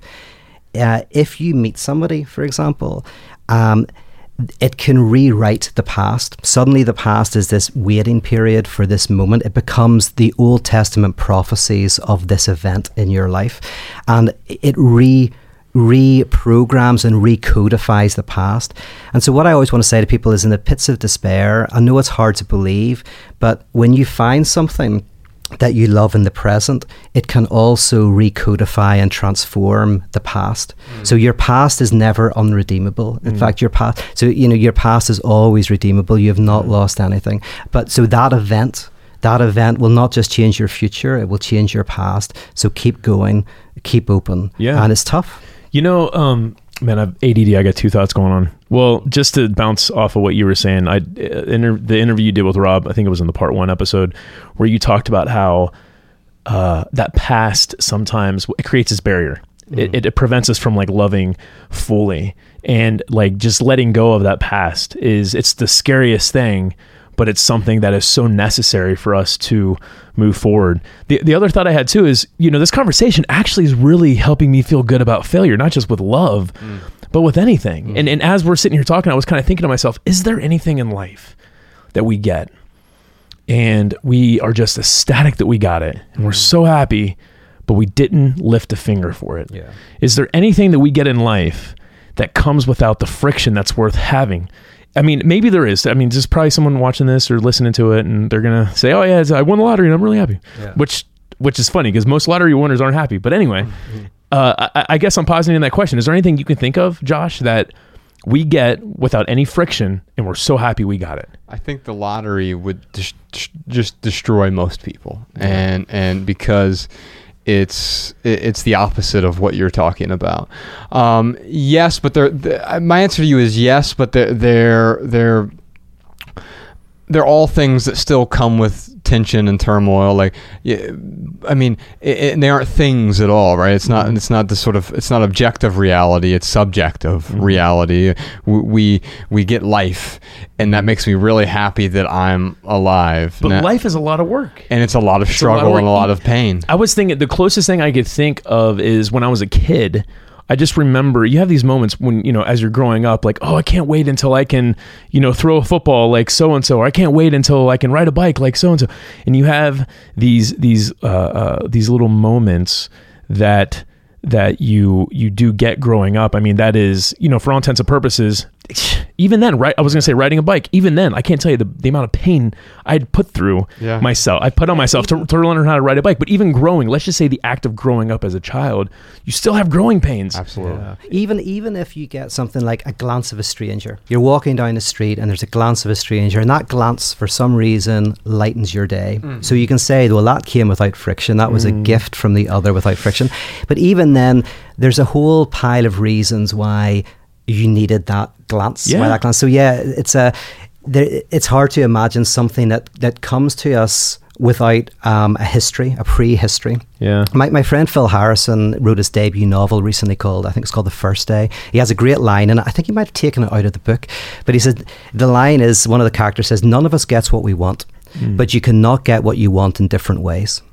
And and it's a beautiful line because he goes like, yeah, there's better and worse ways of get of not getting what you want, right? There's failures that are terrible and there's failures that are good. And actually, and, and Beckett says this, but there's a certain way in which what we want is the better ways of not getting what we want. We find the ways of enjoying our failures and and uh, in a in a positive kind of way. Totally. Man, I think the the biggest piece of advice for Brit here is embrace the healthy friction or Yeah. embrace the healthy tension. Tension, yeah. Yeah, you could tweet either of those, Sean. Those are good too. All right, well, Britt, I'm going to send you a copy of our book, Everything That Remains, since I since I talked about it, and there's a whole chapter in there about second best relationship of my life. At the time, it was the best relationship of my life, and how I how I ruined it Is she still in your top five on MySpace? on MySpace. And here's one thing. no, Every, what- everything that remains. We'll send you an audiobook version of that, I want a copy as well. yeah, we'll send you a copy. No, I'll what- give you a on- copy. I on don't have to send it to you. You're right here. Oh yeah, I'm right here. I'll take it with me. If I'm not, I don't believe you that you'll send it to me if I leave this place. yeah, checks in the mail. Whatever. Yeah. um, but there, there's that phrase that says, you know, those a society that doesn't know its history is condemned to repeat it. Mm. But that's true for us as individuals as well. Mm. We will continue our, uh, to make the same mistakes that we made in our childhood, and actually to know your history is to maybe break out of it and not repeat it. So if someone like Britt or anybody else, we repeat the past in our present relationships when we don't know it.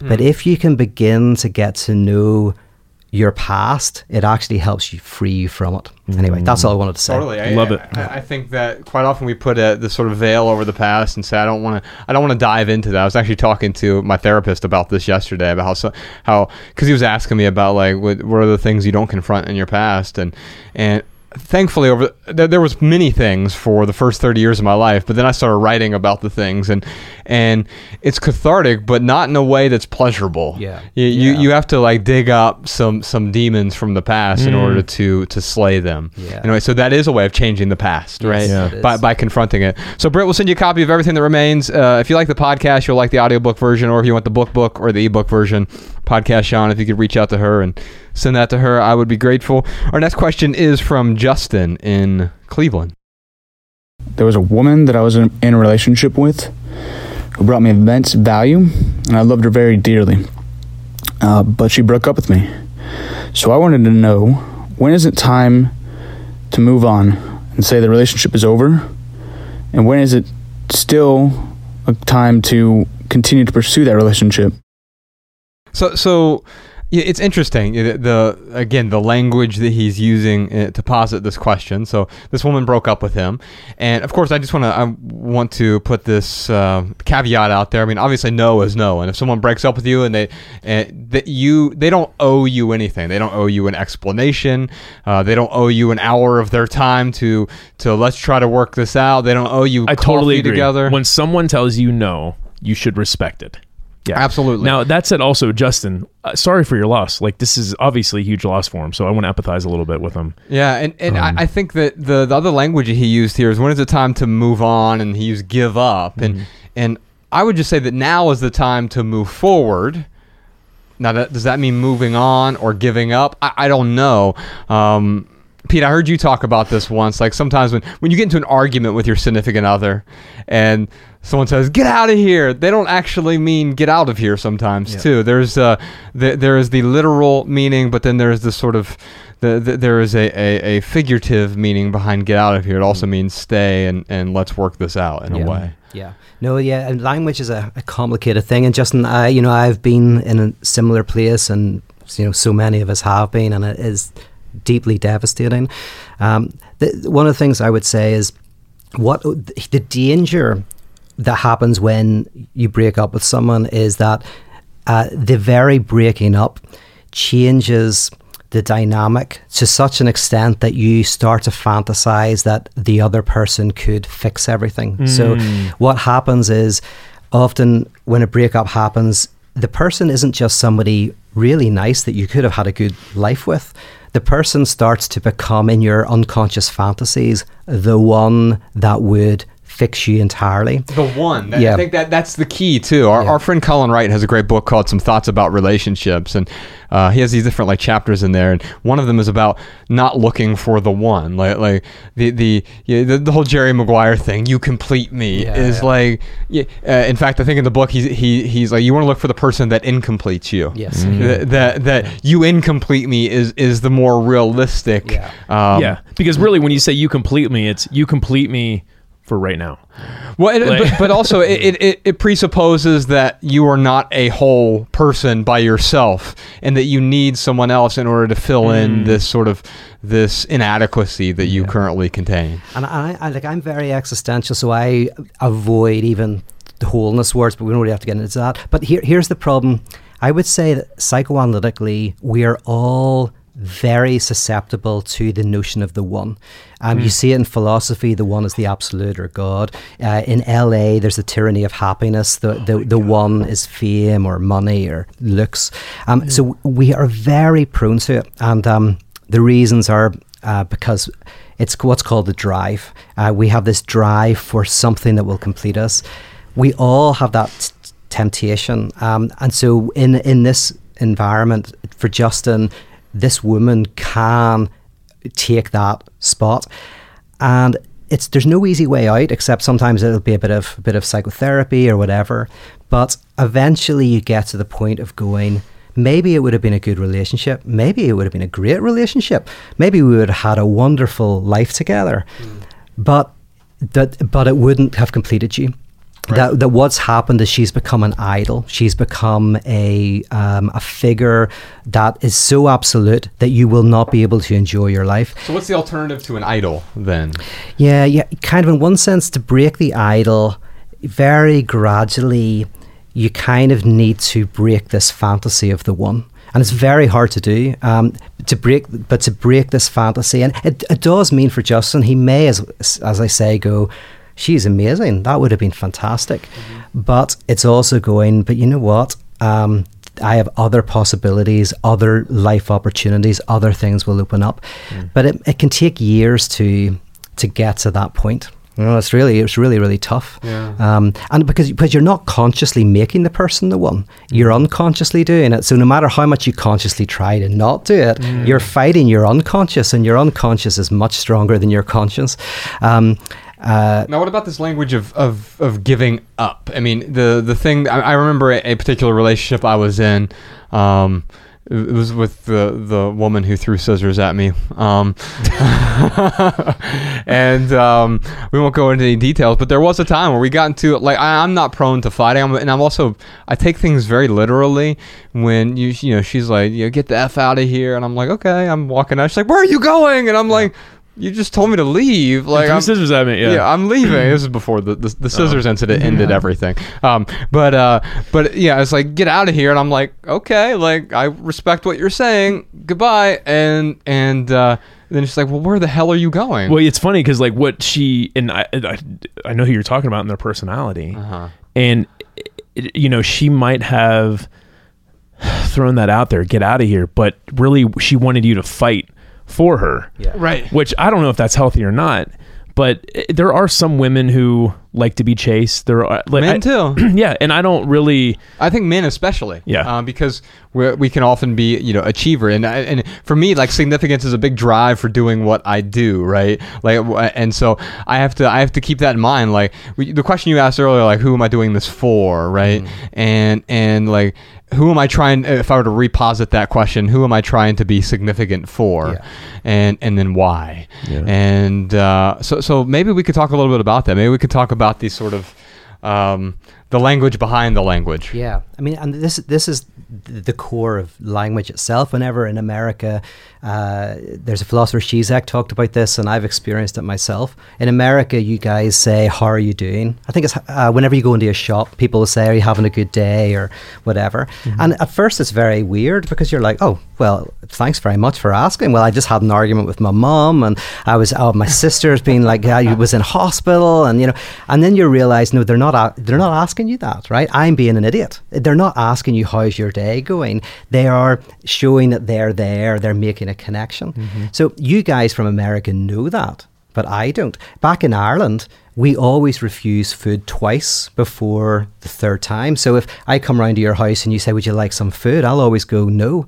And then first time in America, I did this. I said, "No, no, I couldn't eat a thing." And the person said, "Okay." And I'm like, "How rude!" Like that was like unbelievable, right? For them not to offer Yeah. three times. So you go like, you know, you go like, if you want some food? I go, no, no, I really couldn't. Oh no, seriously, have a sandwich. No, no, I like, I honestly couldn't eat a thing. No, no, please have a sandwich. Yes, I'm famished.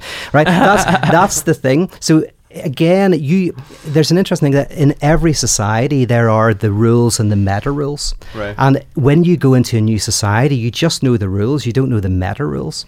This is one way of always knowing if someone doesn't fit. So if you go to a high class dinner and the person does everything right, well, you know that they don't fit.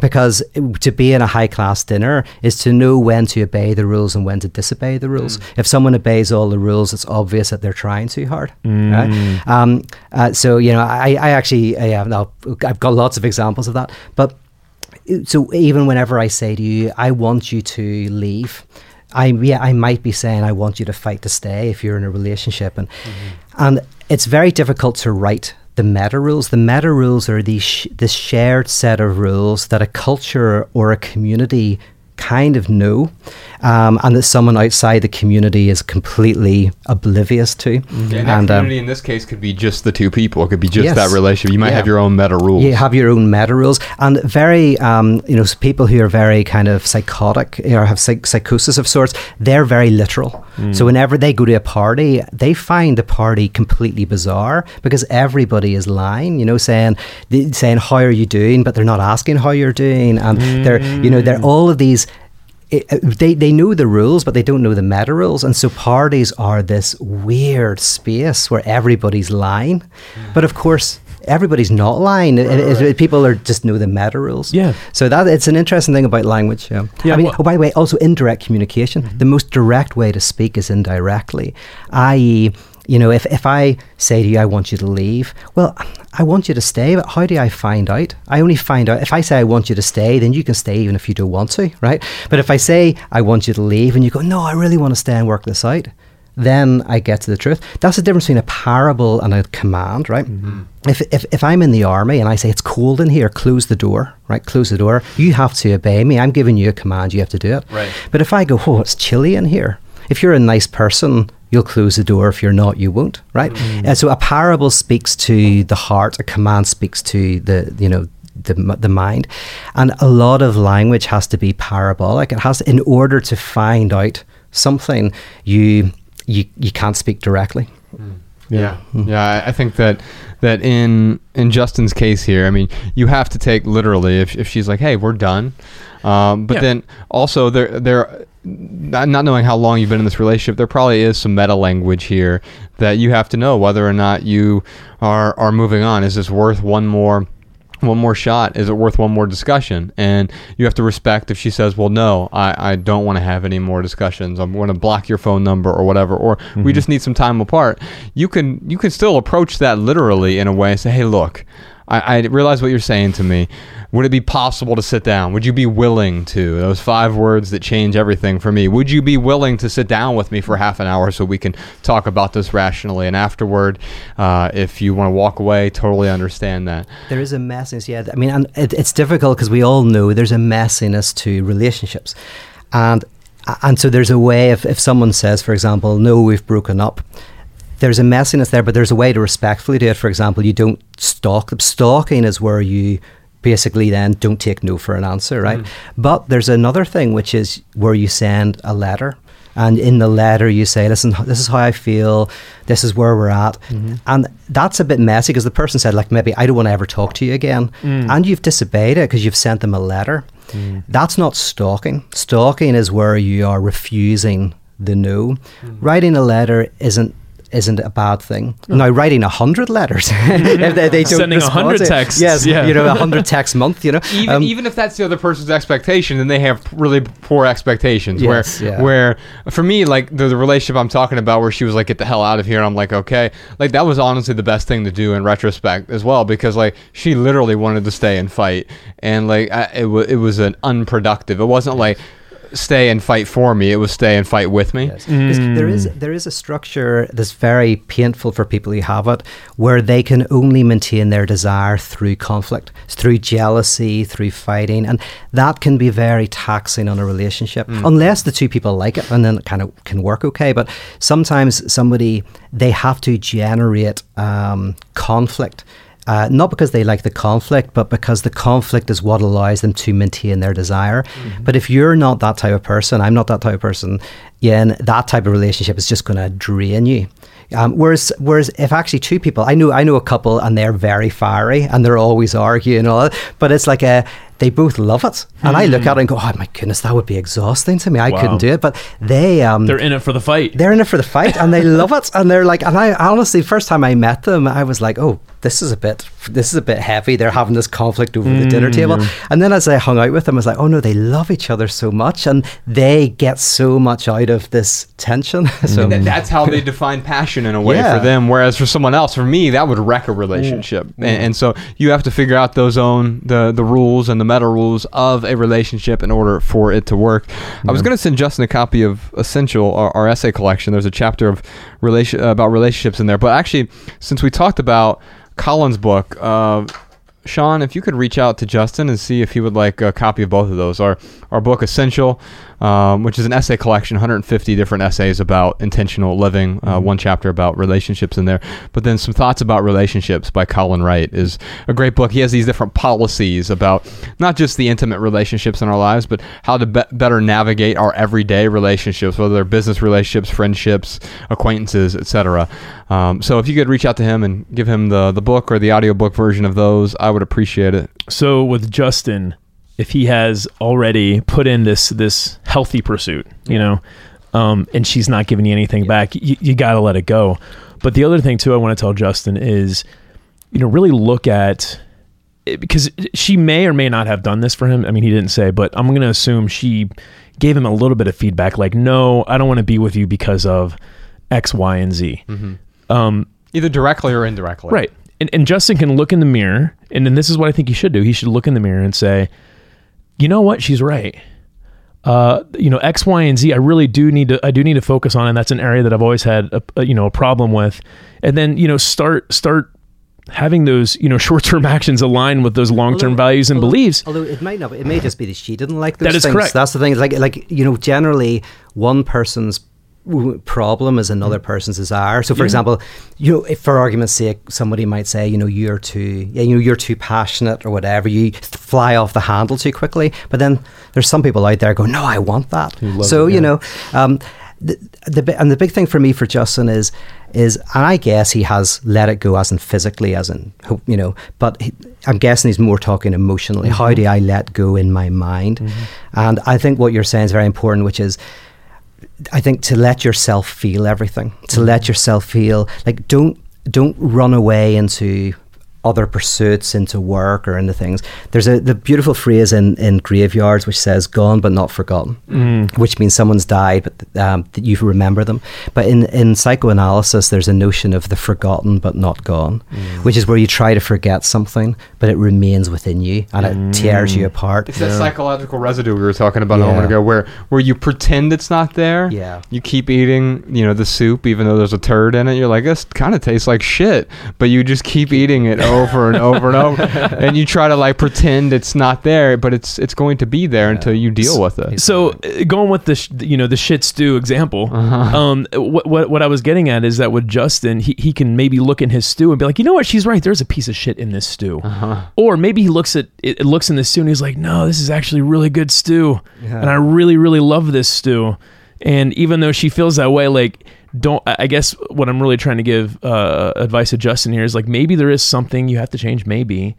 but but ultimately if, if he can look in the mirror and be like no i really love who i am and you know i don't know why she broke up with me and whatever reasons it was and i really don't agree with her but i really do love who i am well then justin you've got to find someone who loves you for who you are and she didn't love you for who you were that's But- okay Yeah, but but the issue is if you can't do that, that's the that's the trick for me. Is sometimes we Can't can't, do what? Can't move on. Like, hmm. and that's very important for us. Is like, it's, it's not that because there's consciously, you hmm. know, what you conscious advice, and then there's the uh, what the unconscious wants, and that's why I'm always actually very skeptical of advice because advice always talks to consciousness hmm. when we have to shift the unconscious, and so how does if if Justin, for example, is you know he wants to move on, he wants to forget, but he can't. What does he do? And that's where that's where I think this trying to um, just feel everything mm-hmm. and maybe get therapy where you you talk through everything and you bring it all to the surface and that just that process can be enough to break that psychic link. That Yeah. It might help you. It might be the thing that helps you move on yeah. Mm-hmm. by bringing it to the surface. And and yes, you're you're you're letting it go in in, in one sense, but uh, it, it will follow you for a while. And uh, I think even as you cat. move forward, kill her cat and um, uh, burn all her stuff and make it burn all the photographs. of you. No, That's the other option. So the other option is to try to feel your thoughts and mourn and move on. or to project your thoughts yes, yeah, yeah, or just go crazy. All right, y'all. We'd love to hear what you have to say. So if you have a comment or tip about love, including advice for any of our callers today, leave us a voicemail 406 219 7839. You can also email a voice memo right from your phone to podcast at theminimalists.com. We'll air our favorite comments and tips on a future episode. And stay tuned to the end of this week's episode for this week's listener comments and tips. Ryan, what time is it? it is time for our lightning round where we answer questions from social media All right, Pete. This is what we do here. We uh, we're on Twitter, Facebook, and Instagram at the Minimalists, and and and Pete is at Peter Rollins on Twitter. He has my favorite uh, Twitter bio of all time. I think I wrote it down. Um, it says, "We'll give nihilistic despair for cash," and and then it says, "Tweets do not reflect opinion of my employer." Self-employed. that's great that's great Uh, so yeah, you can follow uh, at Peter Rollins on, on Twitter. But during the lightning round, this is where Ryan and I and, and now Pete we do our best to answer each question with just a short, shareable, less than 140 character response. We put the text of Is it these. 180 characters now. That's it's 280 It's now. 280 but, now. But we're, we you know we're we're um, uh, fundamentalists. All right, you're sticking. Twitter, You're Twitter sticking with 140. Okay. Speaking of, uh, so so uh, Pete has a, a great podcast uh, with his roommate called The Fundamentalists. He's reclaimed the word fund- fundamentalist. Yeah. So your roommate is is a comic. Yeah. Um, and uh, I think it's weekly. You you put out a podcast episode mostly, most weeks. Mostly, Yeah. We're yeah. not the most organized guys. Like I'm looking at your setup, and I'm like so in awe of it. we sit in our pajamas, drinking whiskey. Well, if you ever want to come and by and use use the set here, I think it would take away some of the beauty of it. Uh, uh, you talked about this on, on a recent episode where you were talking about the, the sort of issues that you had with Malcolm Gladwell talking about stand up comedy, and uh, I really love the episode uh, because you you uh, you're what's your roommate's uh, Elliot. Elliot, Elliot, yes, yeah. Uh, you and Elliot were talking about how um, uh, uh, Malcolm Gladwell made this very declarative statement, like how stand-up comedy is one of the easiest jobs in the world, um, because and I, I'm I'm being a bit hyperbolic, but basically he was saying that hey, it's so easy because you're showing up and telling jokes in front of drunk, uh, drunk people who expect to hear jokes, and and I think the beautiful détente that you sort of formed with this conversation is like. Uh, Malcolm Gladwell was both right and wrong. Like, like the, part of it is like stand-up comedy is uh, really difficult, and because it's difficult, you have to put yourself in this situation where people are coming and, expe- and expecting to laugh in a way. And it's, Um, it's, it's only as difficult as telling the truth. So, which is incredibly difficult. Yes. I, I, I know. Here's one thing. Like, it, I virtually know no one who can tell the truth except your truth always speaks. Your truth will speak in the tapping of your finger. That's what Freud said, or the twitch in your eye. So everyone is always telling the truth, but also we are avoiding confronting the truth. And so the com- the comedian often is trying to articulate a truth that isn't. That's very difficult. Anyway. yeah. Well, in, in, in that episode, you were talking about also how Um, why when YouTube stars start to become famous, they actually lose the the thing that made them so fascinating because they were just like everyone else, and then all of a sudden they're no longer in their bedroom singing the cover song. They're they're you know, Shawn Mendes performing in front of fifty thousand people at a stadium and Yeah. in in uh, uh, Dublin or something, and and all of a sudden they're not that same person that you fell in love with. It's like when when uh, Radiohead became famous, and everyone's like, yeah, but everything went downhill after OK Computer Yeah. because all of a sudden they, they're this. They were they were cool for not being cool, but now they're cool, which makes them uncool. Yeah. well, you guys, I'm Tweet looking that. your Wait a stuff. minute. This is to, in relation to th- this. Like, you're my pleasure, and my enjoyment is not having it because I'm looking at your setup, and I'm like, you're my ideal. You're like the you've got like you've got a room. You've got a room. You've got really good mics. But if you got I this- really want to take one you of got these this, mics. though, you'd be is, like, so unhappy, amazing. though. But yeah, I'd be I'd be so depressed. But in my head, I would be happy. So I'm going to go back Well- to Elliot and go, Elliot, we need a good You know, setup. to your point, like, so we just had the Today Show. We just did a Today Show interview uh, on the Megyn Kelly Show, and th- we were going to film at Josh's place, but there was some kind of issue filming his place. But his place is so much like he actually looks like a minimalist when he walk. Ah, where we're like, yeah. where me and my partner, you're walking, you're like, oh, these guys are like really tidy. I mean, Josh is really tidy too, but specifically with design uh, is what I is what I mean Yeah. by you, you would Yeah. walk in and be like, oh, maybe this guy's a minimalist because of the specific design. Yeah. I have like And I- aesthetic OCD. And I Yeah, look and, yeah. and I go to Josh's place. I'm like, God, this place is like so nice. But if I had this, I'd be miserable Yeah, yeah. because I would have to take care of it. I would have to make sure everything was always in its place, and I, yeah. and it would drive me because I am not OCD. I am mm-hmm. ADD. Mm-hmm. But to your point, it's like I would love for my place to look like Josh's. I just don't want to make my place look. Actually, can you just come over and like mm. decorate and Yeah. tidy up for me once a week? Just tidy up. Yeah. yeah, back to your point. Anything that's given to you, you will not make you happy. That's absolutely true. All right, so for the lightning round, we actually just maunder on a bit, so don't feel like you have to create something 140 characters. Eventually, we come up with something that's tweetable. Our, uh, Ryan, you want to get to our first question here? All right, our first lightning round question is from Mystery Girl. Is that really her name, Mystery Girl? It was her Twitter name, yeah. Nice. It's a, it's a cool Twitter name. It is a cool like Twitter that. name. It's like a superhero, It is. superheroine name. I thought maybe like someone like anonymously asked a question or something. Oh, no, no, no. All right, Mystery Girl's question is what do you recommend to someone who doesn't really know how to love herself? Well, my, my pithy answer to this, and maybe we could talk about it, is uh, internal clutter gets in the way of love. Thus, to love ourselves, we must let go of that which is in the way. Emotional clutter, psychological clutter, spiritual clutter, mental clutter, existential clutter. Um, Pete, we often talk about uh, the, the the material possessions in our life, like in, in American life in particular, but Western society in general. But we've even had people from Afghanistan and Kenya email us, natives of, of those countries, who are like dealing with this struggle with external clutter. And so, what I've learned is part of the human condition is like there's this this material the material possessions are a physical manifestation quite often of what's going on inside us Yeah. right and so so quite often it, it starts with dealing with that stuff but once you deal with that then all of a sudden you have to start looking inward in a way Yeah. so mystery girl's question is about like what do you recommend to someone who doesn't know how to love herself Yeah. Um, I'll go. I'll go first. So, so the uh, the short answer I got here is the more your shirt. Good grief! I promise. your shirt does what I promise I can talk. the more your short term actions align with your long term values, the more love and respect you'll have for yourself.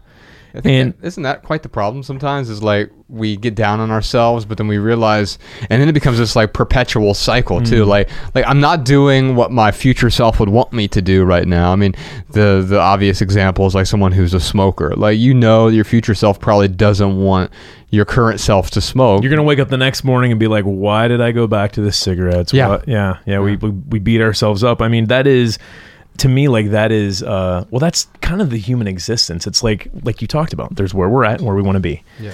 And it's funny though, if I ever got to where I wanted to be, if I ever got to that perfect state, I I feel like I'd be really bored. Yeah. Like I feel like um if, if there's not any more challenges, then then life would be really really boring. So I mean, in another way, I, I guess I'm recommending to Mystery Girl is, is embrace the challenge of loving yourself and embrace the the journey of finding different ways uh, to do that. But I I know for me, when I hate hated myself the most, or when I looked in the mirror and I felt like I was letting myself down the most, it's when my my short-term actions were not aligning with those values. So for example, it's like I really wanted that, you know, mid-level corporate job. I wanted to manage, you know, hundreds of people and I just I really wanted that. Well, to get there, there was a lot of values I had to compromise. I mean, uh, selling self, t- teaching my guys how to teach their guys to sell cell phones to five year olds, and and uh, you know, trying to play the corporate politics, and I mean, there's just so many things where I look back, I I just forsook a lot of value so I could finally get this thing that I wanted, and then when I got it, Yeah. it was a Yeah. co- completely different feeling than than what I thought I was going to get. Yeah. So do you have anything pithy for for Mystery Girl if she doesn't love Okay. herself? Yeah. Now, first of all, these guys had practice. They even wrote down their answers. this is. I am hearing it off the cuff. So let's. I'm going to make my way to a pithy answer I love pretty it. quick. I love it. Pretty quick. Uh, so two two problems people have often when we're growing up is we either we create what's called an ego ideal, which is like our, whenever your parents say you're strong, you're beautiful, whatever, which is very important. But you know, you you start to create this ideal of yourself that you love, which is called narcissism. You start to fall in love with this ideal. There's another issue is sometimes when you don't relate to that ideal, you put it onto other people. So you start to idolize stars, uh, writers, musicians, um, which is a weird thing of like putting your ideal ego into other people. So these are two issues: is you you love the ideal of yourself, um, or you love the ideal of yourself in another person. See it all the time. Um, the difficulty is is how do you confront all of your shadow, your darkness, your all of those things, and how do you find a space for them? And um, it sounds like Mystery Girl is, you know, that's the question she's asking. She's she's saying like, I don't have that ideal ego that I'm loving, which is a very good thing. So you're already halfway there, Mystery Girl. Um, you, you don't have to overcome that. Yes. Um, you, I don't know if you idealize other people, but it sounds like maybe not. But you know, so the question is then, how do you come to accept your your whole self in its darkness and light? And the pithy answer, this is my Twitter answer I got there, um, and it's very twee, but uh, it, it's it's finding a collective of grace, which is to try to. There's a long answer, but the short answer is um, where is it that you feel that people can accept you for who you are. Is it the coffee shop? It could be the confessional, the poker room, the pub, wherever it is. Where is that liturgical space where you're able to allow yourself to feel the full range of human emotions from happiness to sadness to self hatred to self of all of the human emotions that are there and just make space for them in your life. If you don't have that space, uh, try to find it, and it's hard to find. I So love it. Find the find the space where you can be yourself, as opposed to having to always try to be that idealized self that you're projecting onto the world. Which It is is- grace because grace is, grace isn't being accepted because I can accept you, but you don't accept that you're that you're accepted. So the first step is go to a place where you're accepted, and then very gradually, very gradually, you will accept that you're accepted. So it doesn't happen straight away. You enter a collective where you're accepted, and then over months or years, you will accept that you're accepted, and then you will be able to love yourself in a healthy way. Absolutely. It's I got I have an aside written down here and it says don't let other others opinions make you think less of yourself. Get those people out of your life. I mean, you could tweet that too, Sean, but the point is is like right now does she not love herself because there are things she has to change? Because there are other people who aren't accepting her for, for or who she is. yeah, yeah, or Yeah. or yeah, or are there yeah, or are there people in her life who are making her feel like uh, she's not enough? And, and and and going back to what I was telling It's Justin, sometimes hard to know. It's not because sometimes you think you know we project so much of our inner fantasies on others Mm. that you know you know there's a it's very difficult to know whether someone's not accepting you or you're not accepting yourself and you're projecting it onto other people. yes. That's it. That's something to be dodgy and about. it can quite often be a combination of both. Yeah, right? yeah. Like when you always know what someone's thinking when they say, "I know what you're thinking." So if someone says, "I know what you're thinking," you're thinking I'm an asshole. I'm going like, "No, you're thinking you're an asshole, but you can't accept that you're thinking you're an asshole, so you're putting it into me." So yeah, so um, it's it's a little trick. that's Well, great. I what's love our, that. What's our next question, right? Our next question is from Jazz. Jazz. I was going to say Jazz. All right, Jazz writes in, "How do I know whether it's bad love or if it's good love?" Well, um, my pithy answer was better on this one. I, the thing I wrote down is hate often masquerades as love. so tread lightly and with intention. Um, yeah, I think uh, you have to define what, what, what love is here and what is what do you mean by bad love and what do you mean by by good love? If you mean frictionless love, then that's probably not love, right? Um, it, it's when I think of, of the people who I've loved most, the people who I do love the most in my life right now. Um, there's certainly friction there. There's there's some sort of, of tension, but it's necessary in order for that relationship to grow. I wrote down if you really want to test your love, ask yourself whether you'd start the relationship over again. And what I mean by that is, is it's not just start with a with a fresh start, but would you you know go back to day one when you meet that person? Would you foster that relationship still? Mm. And if the answer is no, you know I don't think that that necessarily means right away that someone's got to like abandon that that love that they think they have.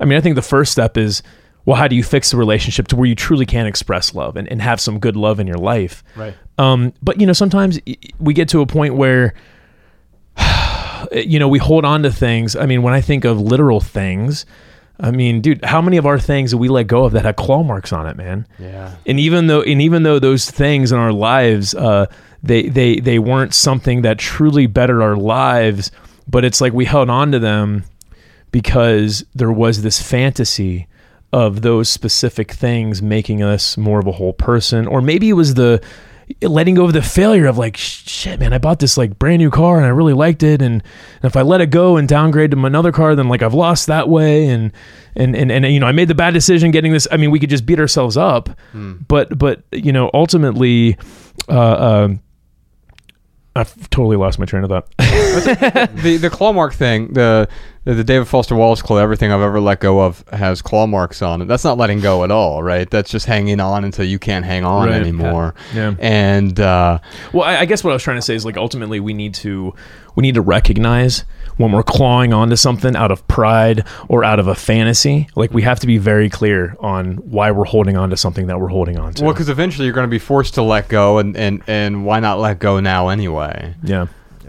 Okay, I think I got a pithy. All right, man. um, uh, to boil down a psychoanalytic insight is: Does your love seek to fill the lack and get rid of the struggle in your life, or does your love animate and help you enjoy the lack and the struggle in your life? Oh and that's so a, much better than what we have. God, yeah. yeah. Why, that's do we, why do we always do this to ourselves? we always bring on a guest who makes us look like idiots. no, you do it better. You do a good enough job of that on your own. Honestly, I just I just animate what's already there.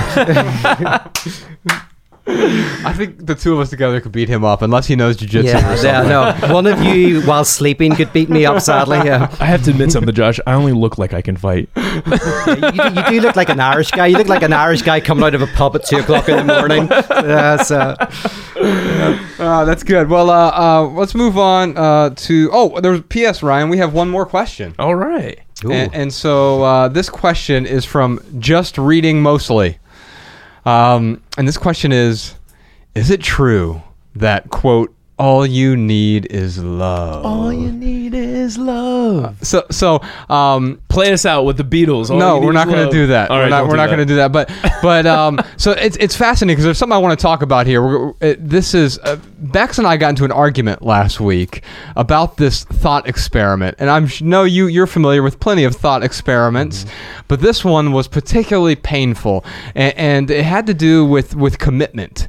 And so I do want to talk about that. And if you want to hear our conversation about that uh, and, and hear our answers to that question, then you can listen to this week's postscript episode over at the Minimalist Private Podcast. So, Pete, each week we do a little short private podcast just for our Patreon subscribers. It's like a bonus little episode, and I want to talk to you about this this uh, well this argument, this mm. this discussion, this heated discussion that uh, Bex and I got into, and we'll do that this week on this week's uh, postscript episode of the Minimalist Private Podcast. If you want to listen to that, you head on over to theminimalists.com/slash support. You can find all the details and good stuff over there. And also, uh, we, we put out Ask the Minim- Ask the Minimalist Anything episodes and a bunch of other stuff for our Patreon supporters. And so here is a snippet from this week's postscript episode. Human beings are creatures of meaning. And I can't get into the reasons why, but, but what that means is we overvalue. So Amen. other creatures don't overvalue beyond utilitarian means. But human beings have not even just a capacity, it might be um, actually central to subjectivity that we're able to value beyond utilitarian use Yeah. right so that's to overvalue something and love is a name for overvaluing so you overvalue one person other people look at the person oh they're really dead on they're nice and but you think they're the only person in the world who matters right so love is a modality of overvaluing Okay, now it's time for our added value portion of the show. This is where we talk about something that has added value to our lives recently. Now, Ryan, uh, we're going to talk about Screenless Saturdays in a second, and you'll see why I have a physical copy of a CD in my hand. i haven't seen one of those for a long time I, I- well, I'll, I'll talk about the Classic. experience. is this the 1980s Well, Josh, Josh is just really passionate about uh, CDs, compact discs. This is Matt Nathanson's new album. It is called "Sings His Sad Heart," and nice. man, it, it is like. Uh, in fact, I think at the end of this episode, we will play out the episode with uh, with one of the songs from here. Let me look at the back of the because I have the disc here in my hand. Um, Used to be actually, this whole album is sort of about like our unhealthy attachment to the past. So you talked about how how we can change the past by reframing the past in a way, but he has these sort of uh, these moments where he you know he sings his sad heart. That's the sort of the, the, the, the title of the album here, but that's the theme of the album as well, as looking back at this sort of sad past. And to me, it perfect the album itself perfectly demonstrates, and you don't have to get the CD. I was actually surprised the CD store that I went to had the CD um, because it was the day it came out. Um, I'm surprised that there are CD stores. R- Well, we'll talk about that in a moment. I'll, I'll get there, I promise. But um, the, the the thing that this album really illuminates for me is like how we unhealthily cling to the past as opposed to reflecting on it and learning from it. And you can learn from it. And it's literally some of the most beautiful writing that I've experienced in, in any format, not just like in text, but he has a way with words where uh, one of the lines on there, what is I wrote it down here he he in, in the song used to be he says i've got a king size bed and a phd in the way it used to be. Oh, a phd in the way it used to like Yeah, i have studied my yeah. past over and over and Over and over, over it is and it's a gorgeous album but it's there's this weird dichotomy too because it's strangely upbeat. It's sad upbeat songs. Mm. so like you're hearing it and you're like i'm feeling like i should dance right now but wait a minute i shouldn't be dancing to what he's talking about. This is this is sad. I, the music shouldn't make me feel this way. There's this beautiful dichotomy there. Uh, ryan what's been adding value to your life recently? Oh man, uh, Mariah and I we were flying. I don't know a week ago or so, and you know how you got the movies that you watch on the plane, and we watched "Won't You Be My Neighbor" oh with uh with Mr. Rogers. oh i've been wanting to see that man You know, I am not like the typical man's man. Again, I may look like a man, but I'm not like really. We are just like uncontrollably sobbing during this whole movie. you know who recommended that to me originally It is unbelievable, dude. Who? uh, kevin rose he held a screening in portland for it Oh, think it that's right. He Portland. recommended it to us when we were there. yeah and and uh It was incredible, man. I mean, dude, it helped me feel so good about what we do because, like, Mr. Rogers, he dedicated his life to helping kids. And like that was his purpose, Yeah. and that's what he went way out of his way to do. Mm-hmm. And and you know we have, it's it's like when I was watching that movie, I was like, you know what, like I'm so passionate about what we do you know, if if the rug ever got swept up from underneath of us and it just, you know, we just whatever, like Josh cheated on me and you know, I left uh, I mean, you recorded a podcast with someone else. But no, seriously, like if if shit hit the fan Yeah. and like I you know, I had, I had to like really reconsider what I was doing and I was homeless, like I would be on the I'd be the crazy guy on the street corner with a big sign that said have less stuff. Like i would still propagate the hell out of this even if i was homeless. Right right. And it's a it- message it- you believe in yeah sure. it just really really helped me. But it's it's a uh it's it's just an awesome it's a very inspiring story. Here's the other thing too with this movie. I don't know how many kids mr rogers helped out. I mean thousands tens of thousands millions. Ella's a fan. And it's funny dude it's funny because watching this documentary i real there's this voice we all have you know the voice that talks to us in our head and I, I realized like that voice is very much influenced by Mr. Rogers because I was watching, you know, this documentary and it's showing these old clips, and I'm like, oh my, like the cadence, the soft tone.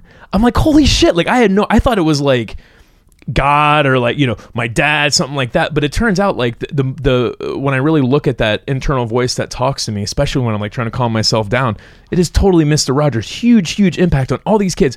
But here's the thing, he had his two children in this documentary. They were talking about their dad, hmm. and there's nothing negative. So I, I, this is my own perception. This is not anything that's in the documentary but th- there were very little interviews like there were only a couple lines by their kids and one of the lines that that their kid said was like the only the only person the only person worse to be raised by than Jesus Christ is is Mr. Rogers. and because you because he felt like you know he felt like he was with this you know this Christ like person growing up and you and, and I could tell that you know he reached all these kids but like his kids were not a product of of his teachings or uh, of his pursuit um it- it- you know i don't know what to make of that but you know there are the it's i mean going back to where i really wish my mom and dad accepted me the way that i wanted them to but they don't out of all the people in the world. I'm sure mr rogers wanted to like really touch his kids the most. Yeah. and it's like you can tell that he he missed. Was it his fault? Was his kid's fault? Was his wife's fault? Who knows? Yeah. but it's just interesting how you've got someone who you know so very much wanted to help kids mm-hmm. and like he the- did. and he did but the the kids that he probably wanted to help the most you could tell he didn't completely mm, get through to Yeah, that's Yeah. a very common thing, by the way. uh, That the more we have an external persona, um, and we're projecting something out, and the heart, the the more perfect that is, often um, the more imperfect our private lives are. So there's this thing I in America called PKs. Pastor, pastors' kids, I think it means preachers' okay. kids, whatever. And you know, it's a very common experience of uh, people who, you know, someone's full-time job is to be caring and doing missionary work, and often what you find is that there's a poverty within the private life. So anyway, Yeah. Well, yeah, it's, it's, funny. I'm I I'm I'm fascinated by by that world. The not not just the. I mean, it sounds to me like you're you're fascinated by the sort of the the prosperity church and, and all that for for certain reasons. I think probably the same reasons that it fascinates me because you learn from well, you can learn from the good and the bad from from those places. And I mean, you're a you're much more well versed with that. But there are people like like I'm not particularly religious, but I found Rob's work years ago, and I found it really useful, even uh, you know, notwithstanding the the sort of religious text or subtext of it. Even when he was at Mars Hill and I was in Dayton, Ohio, like like found uh, his first book on to be very useful. Yeah, and es- especially books like like How to Be Here, like like found found the stories in there. Um, and I know some people even just just cringe at the the idea of well religion because they had a bad experience with it at some point. Um, but for me, it was like well this was a, just a different lens through which to see the world, and and why not be open to that perspective? But there are other you know the there are other places like we were speaking in uh, Australia earlier this year in the same place that uh, it was in Sydney where Hillsong does their yeah. the, the, does their like Sunday service or whatever and and I'm, I'm fascinated by by that movement in fact I read uh, Carl Lentz's book um, and I, I, I I met him once. He used to drink coffee in the same coffee shop as me in Brooklyn. Okay. that's quite funny. He Yeah. walked into the shop before I knew who he was. I was like, "There's a, that guy. Must be a rock star. He looks like a rock. He, he, he literally looks like a rock star." And then someone was maybe said, "Oh, it's Carl Lentz," and we had a wee chat. So, yeah. yeah, I mean, and, and so like there, there's to me things that like I can I can be exposed to these different perspectives, not have to agree with them, but still get something out Yeah. of it. Pete, what's been adding value to your life recently? Anything you want to recommend? Yeah, it's a beautiful question. Very quickly, I'm going to like very unprofound, but I'm rewatching my favorite comedy show called Peep Show, and I feel that this is the most valuable bit of this whole. Uh, interview because I am turning a lot of people on to Peep Show. Peep Show, a it British. out. It's a British uh, sitcom that it's very good because you hear the inner thoughts of the people, and so it's very good at exploring repression. is it sketch and- comedy or is it like a no, it's a series of Okay. it that sh- that um, charts the relationship between two friends. So I'm Ah. doing Peep Show, and then I'm listening to actually a, a band that I really like called Ballet School, who are a Belfast Berlin band. Sadly, I don't think they're doing music at the moment, but I would check them out. Them and Daughter are the two kind of uh, Love Daughter's Yeah, Daughter, are brilliant. If you like Yeah. Daughter, check out ba- Ballet School. Okay. Uh, Ghost is a really beautiful song. Oh, So, yeah. beautiful. We'll you know check that you know what uh, I think it's an Irish show Father Ted. Oh yeah, yeah. God, I love that show. So good. know There's only like three seasons of it. Yeah, you know what? It's funny. I was going to mention this because the people who wrote that or produced it um, created uh, a new sitcom called Derry Girls, set in Northern Ireland during the Troubles. Okay. and it's actually very good, and it's um it's very hard to get in America. But Derry Girls is very very funny, and it's the same people who did Father Ted. Put a link in that in Yeah. the show notes, Sean, so I could go back and reference it. Oh yeah, I've, I've watched it. the first three episodes. It's very funny. That is awesome, man. All right, real quick, let's move on to right here, right now. This is where we talk about what's going on in the lives of the minimalists. Ryan and Pete, let's talk about something called Screenless Saturdays. We, we started doing this recently, and uh, actually just this month. Uh, I, in fact, I want to say this to Ryan. The day this episode comes out is Ryan's birthday. So happy Oh, birthday, Ryan. Thanks, man. You finally caught up to me. Don't we have like a meeting scheduled that day? We do. We have a very we have a, And a podcast, and, and a a long me- meeting. Thankfully, he grew up Jehovah's Witness, so he's never celebrated birthdays, and it's sort of stuck. Um, but um, we we've uh, we've been doing this thing called Screenless Saturdays. We it started it October first, and um, because uh, social media and just uh, the the the well, the unboundless glow of our, our screens, they're, they're that glow- ever intrusive. That glow is a calling all the time. Yeah, whenever I go to like a, uh, just a restaurant that has a TV on the wall, I, I find that I have to position myself away from it. Otherwise, like I just ignore the person I'm with, and I can't help but like even if it's something I don't want to watch at all. Like it, it's a soap opera's on, I'm like, oh wow, and and so on Saturdays, basically we have a, a essay on our website about this, and it's called Screenless Saturdays. We'll put a link to that in the show notes. There are three ways that our audience is participating with this. So number one, if you just want to take it easy, it's just get off social media on Saturdays.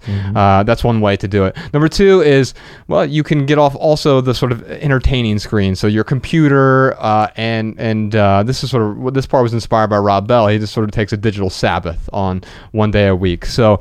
Um, taking that digital sabbath on a saturday the the the most extreme version which i've been doing and did last week was no screens whatsoever unless it's something i can't avoid but like even my phone like i left it home all day and bex left hers at home uh, no she actually left it in her purse so we had like an emergency phone but we didn't use it and and it was beautiful. Like we literally got lost together, and like, but the first problem I encountered was like, oh, we want to listen to some music together. We're, we're driving in my car.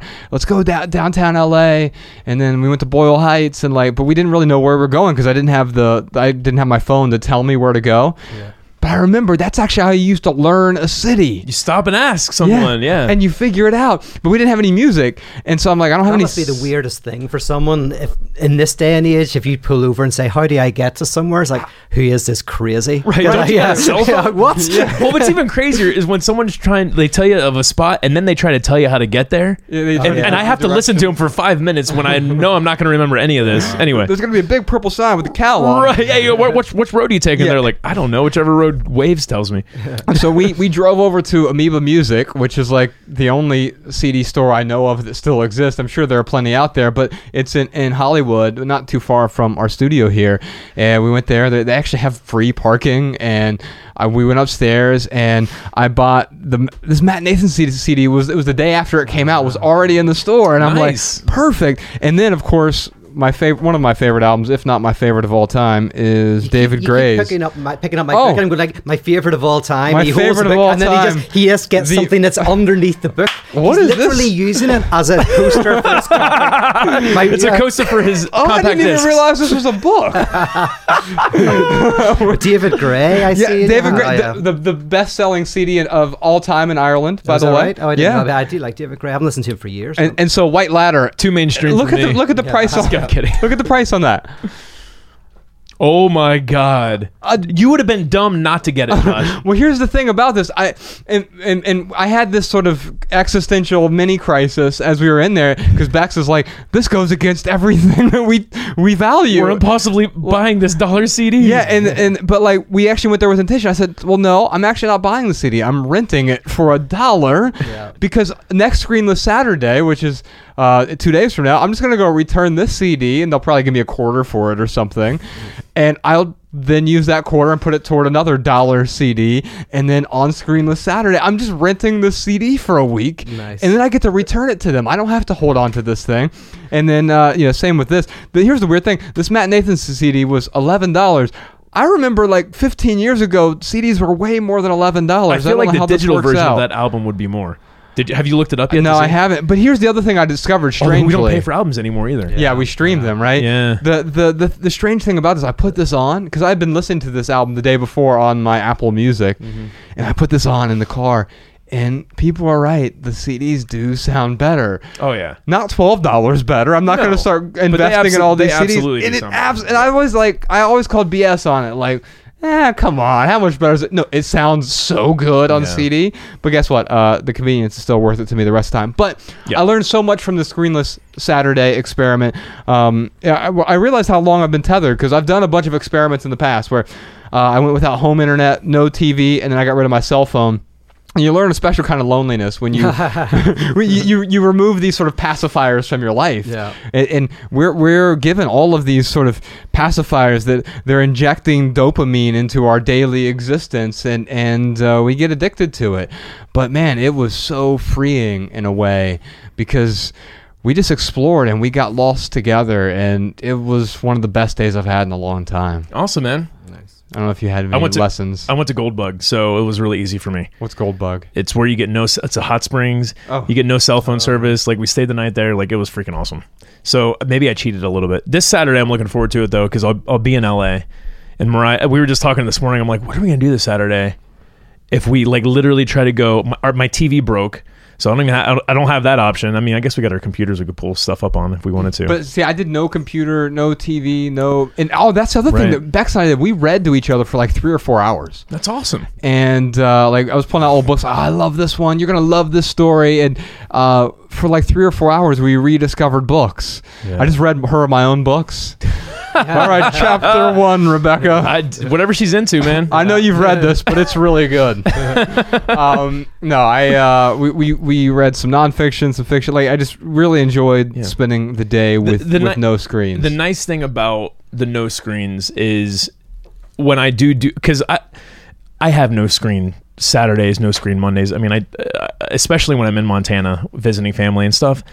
But having a specific day Yeah. set aside and giving yourself permission, and because you've set everyone with the expectation, like. Jordan knows, Sean knows, Josh knows. Like, don't try to contact me on Saturday because you're not going to get a hold of me. So like, you have this permission to like let it all go and to not worry about it. And I will say, like, when I go do the hot springs or or uh, whatever we do, uh, go on the snow hill, and I don't have cell phone coverage. There is that that flinch where I'm like, oh man, like what if what if Josh really really needs me and like I don't have my I'm not near coverage and it's like I can let all of that go. It's like you you have permission to just to just be free. I guess. Well, we are. I mean, we are liturgical creatures. Uh, human beings.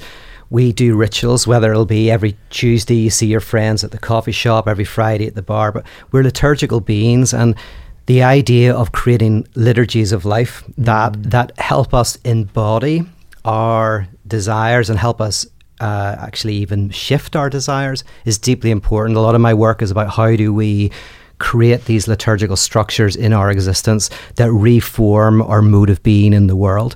And that's just a great example of, of one of those types of liturgical technologies. Well, Yeah. perfect segue. Let's talk about your work. Uh, before we wrap up here, uh, Pete, I just want to thank you for spending this time with us. Um, Oh, it's been I- fun. I'm Thank you. really, Loved it. really, really grateful. Um, you want to talk about? I mean, I, I have your copy, a, a copy of a book that you wrote here. We'll show the folks on YouTube. It is called "The Orthodox Heretic," which in and of itself is, is a bit of a paradox. Uh, and oh, other- now your CD is a coaster for the book. You can actually get that. it actually does make a great coaster. Look at that. I can fit perfect. two drinks on it. oh no! Listen, I've got a lot of those coasters at home, believe me. I could build a fortress out of the coasters of my books. can, can you talk about what you're working on right now? I would. Uh, uh, the minimalists are Patreon supporters of Uh, Peter yeah, thank you so much. And- Appreciate and, that. And so uh, we'll put a link to your Patreon in in there. And, Keeps and my you, drug habit going. Yeah. I love when he, he walked in this morning and we were filming the uh, what is it?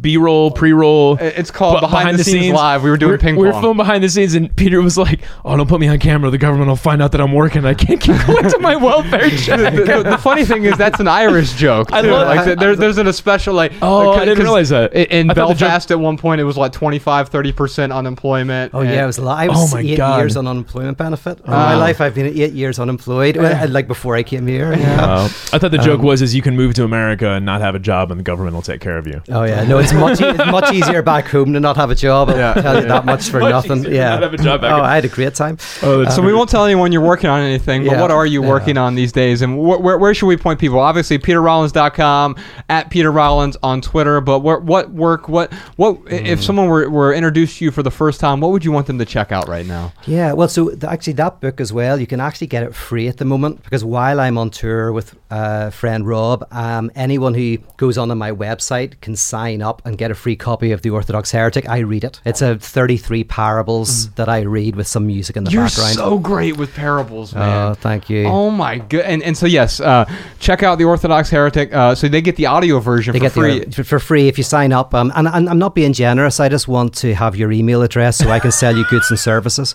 Um, I love the honesty. yeah. Well, I have a lot of holy handkerchiefs, and I don't know what to do with them, to be honest. So Josh and I typically don't send you spam, but Peter will. yeah, I'll send you a lot of spam. I want, I want your heart and soul. No, I promise I won't. Um, Well, we you won't. I'm also, I've just finished a, uh, producing a film uh, called Making Love. I've just brought out the graphic novel Enduring Love and a commentary called A Guide to Making Love. So I've been working on that. The next big project, I've got a couple. I do a festival and a retreat in Ireland, so I'll be doing those. I'm even looking into a documentary uh, kind of thing. So I've got, you know, bits and pieces. Mostly I do online talks. That's what I'm mostly into. But I have a book that's percolating on the absurd. Christianity and the absurd.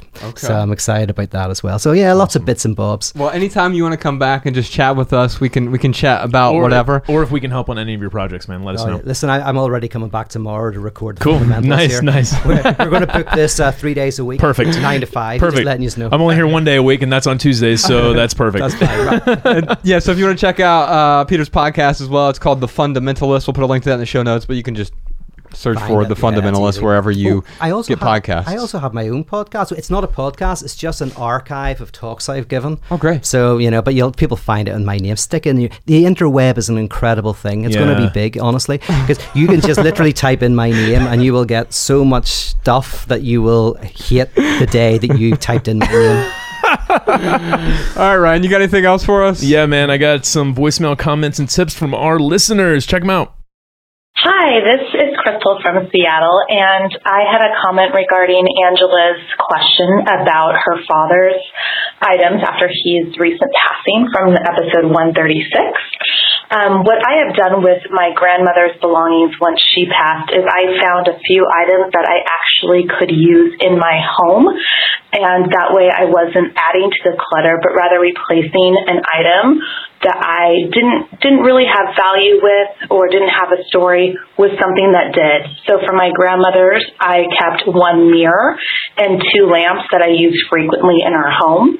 Also, when our father, my father-in-law passed away, my husband took a few items that he could wear that were um, his father's, even though they weren't quite the same size. There were a few items that did work out.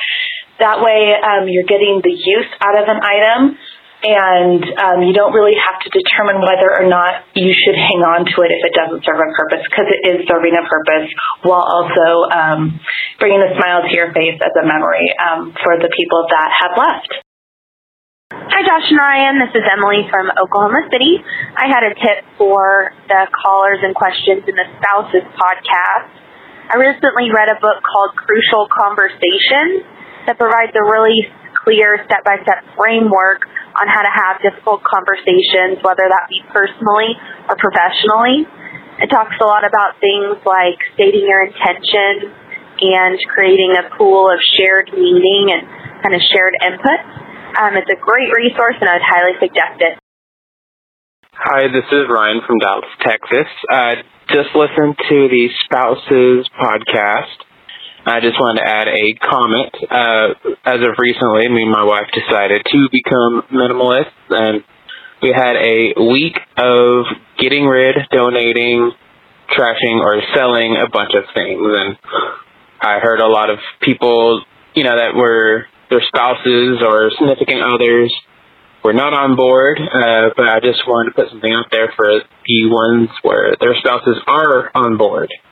Uh, the best thing to do, from what I learned, was you take care of your things.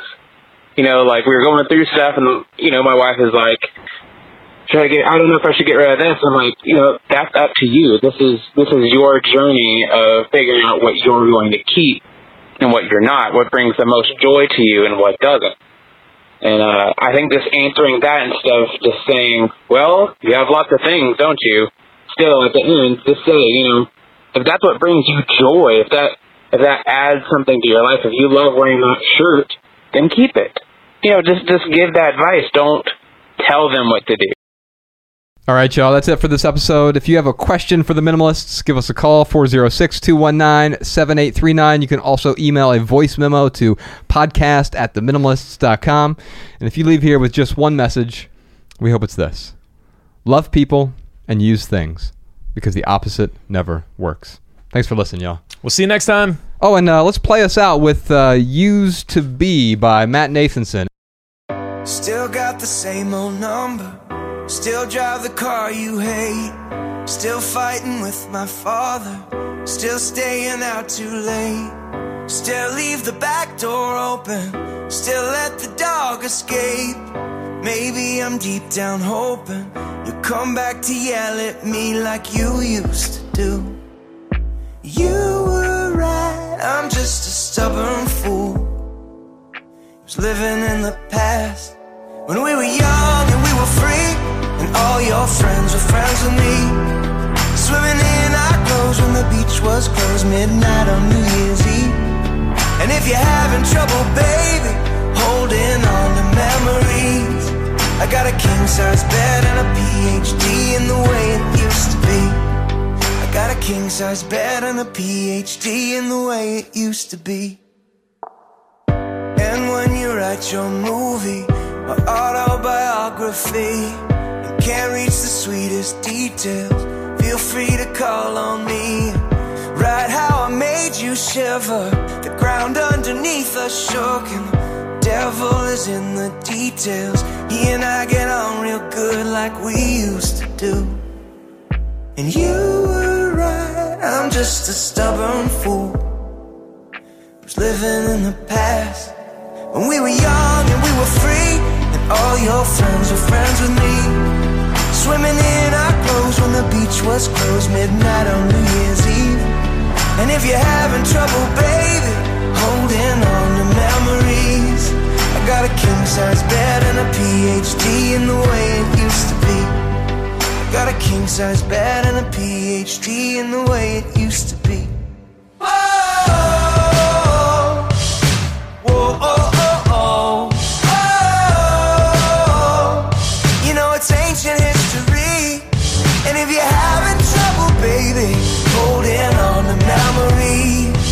got a king size bed and a PhD in the way it used to be. When we were young and we were free, and all your friends were friends with me. Swimming in our clothes when the beach was closed, midnight on New Year's Eve. And if you're having trouble, baby, holding on to memories, I got a king size bed and a PhD in the way it used to be. Your friends were friends with me. Swimming in our clothes when the beach was closed, midnight on New Year's Eve. And if you're having trouble, baby, holding on to memory, I got a king size bed and a PhD in the way it used to be. I got a king size bed and a PhD in the way it used to be.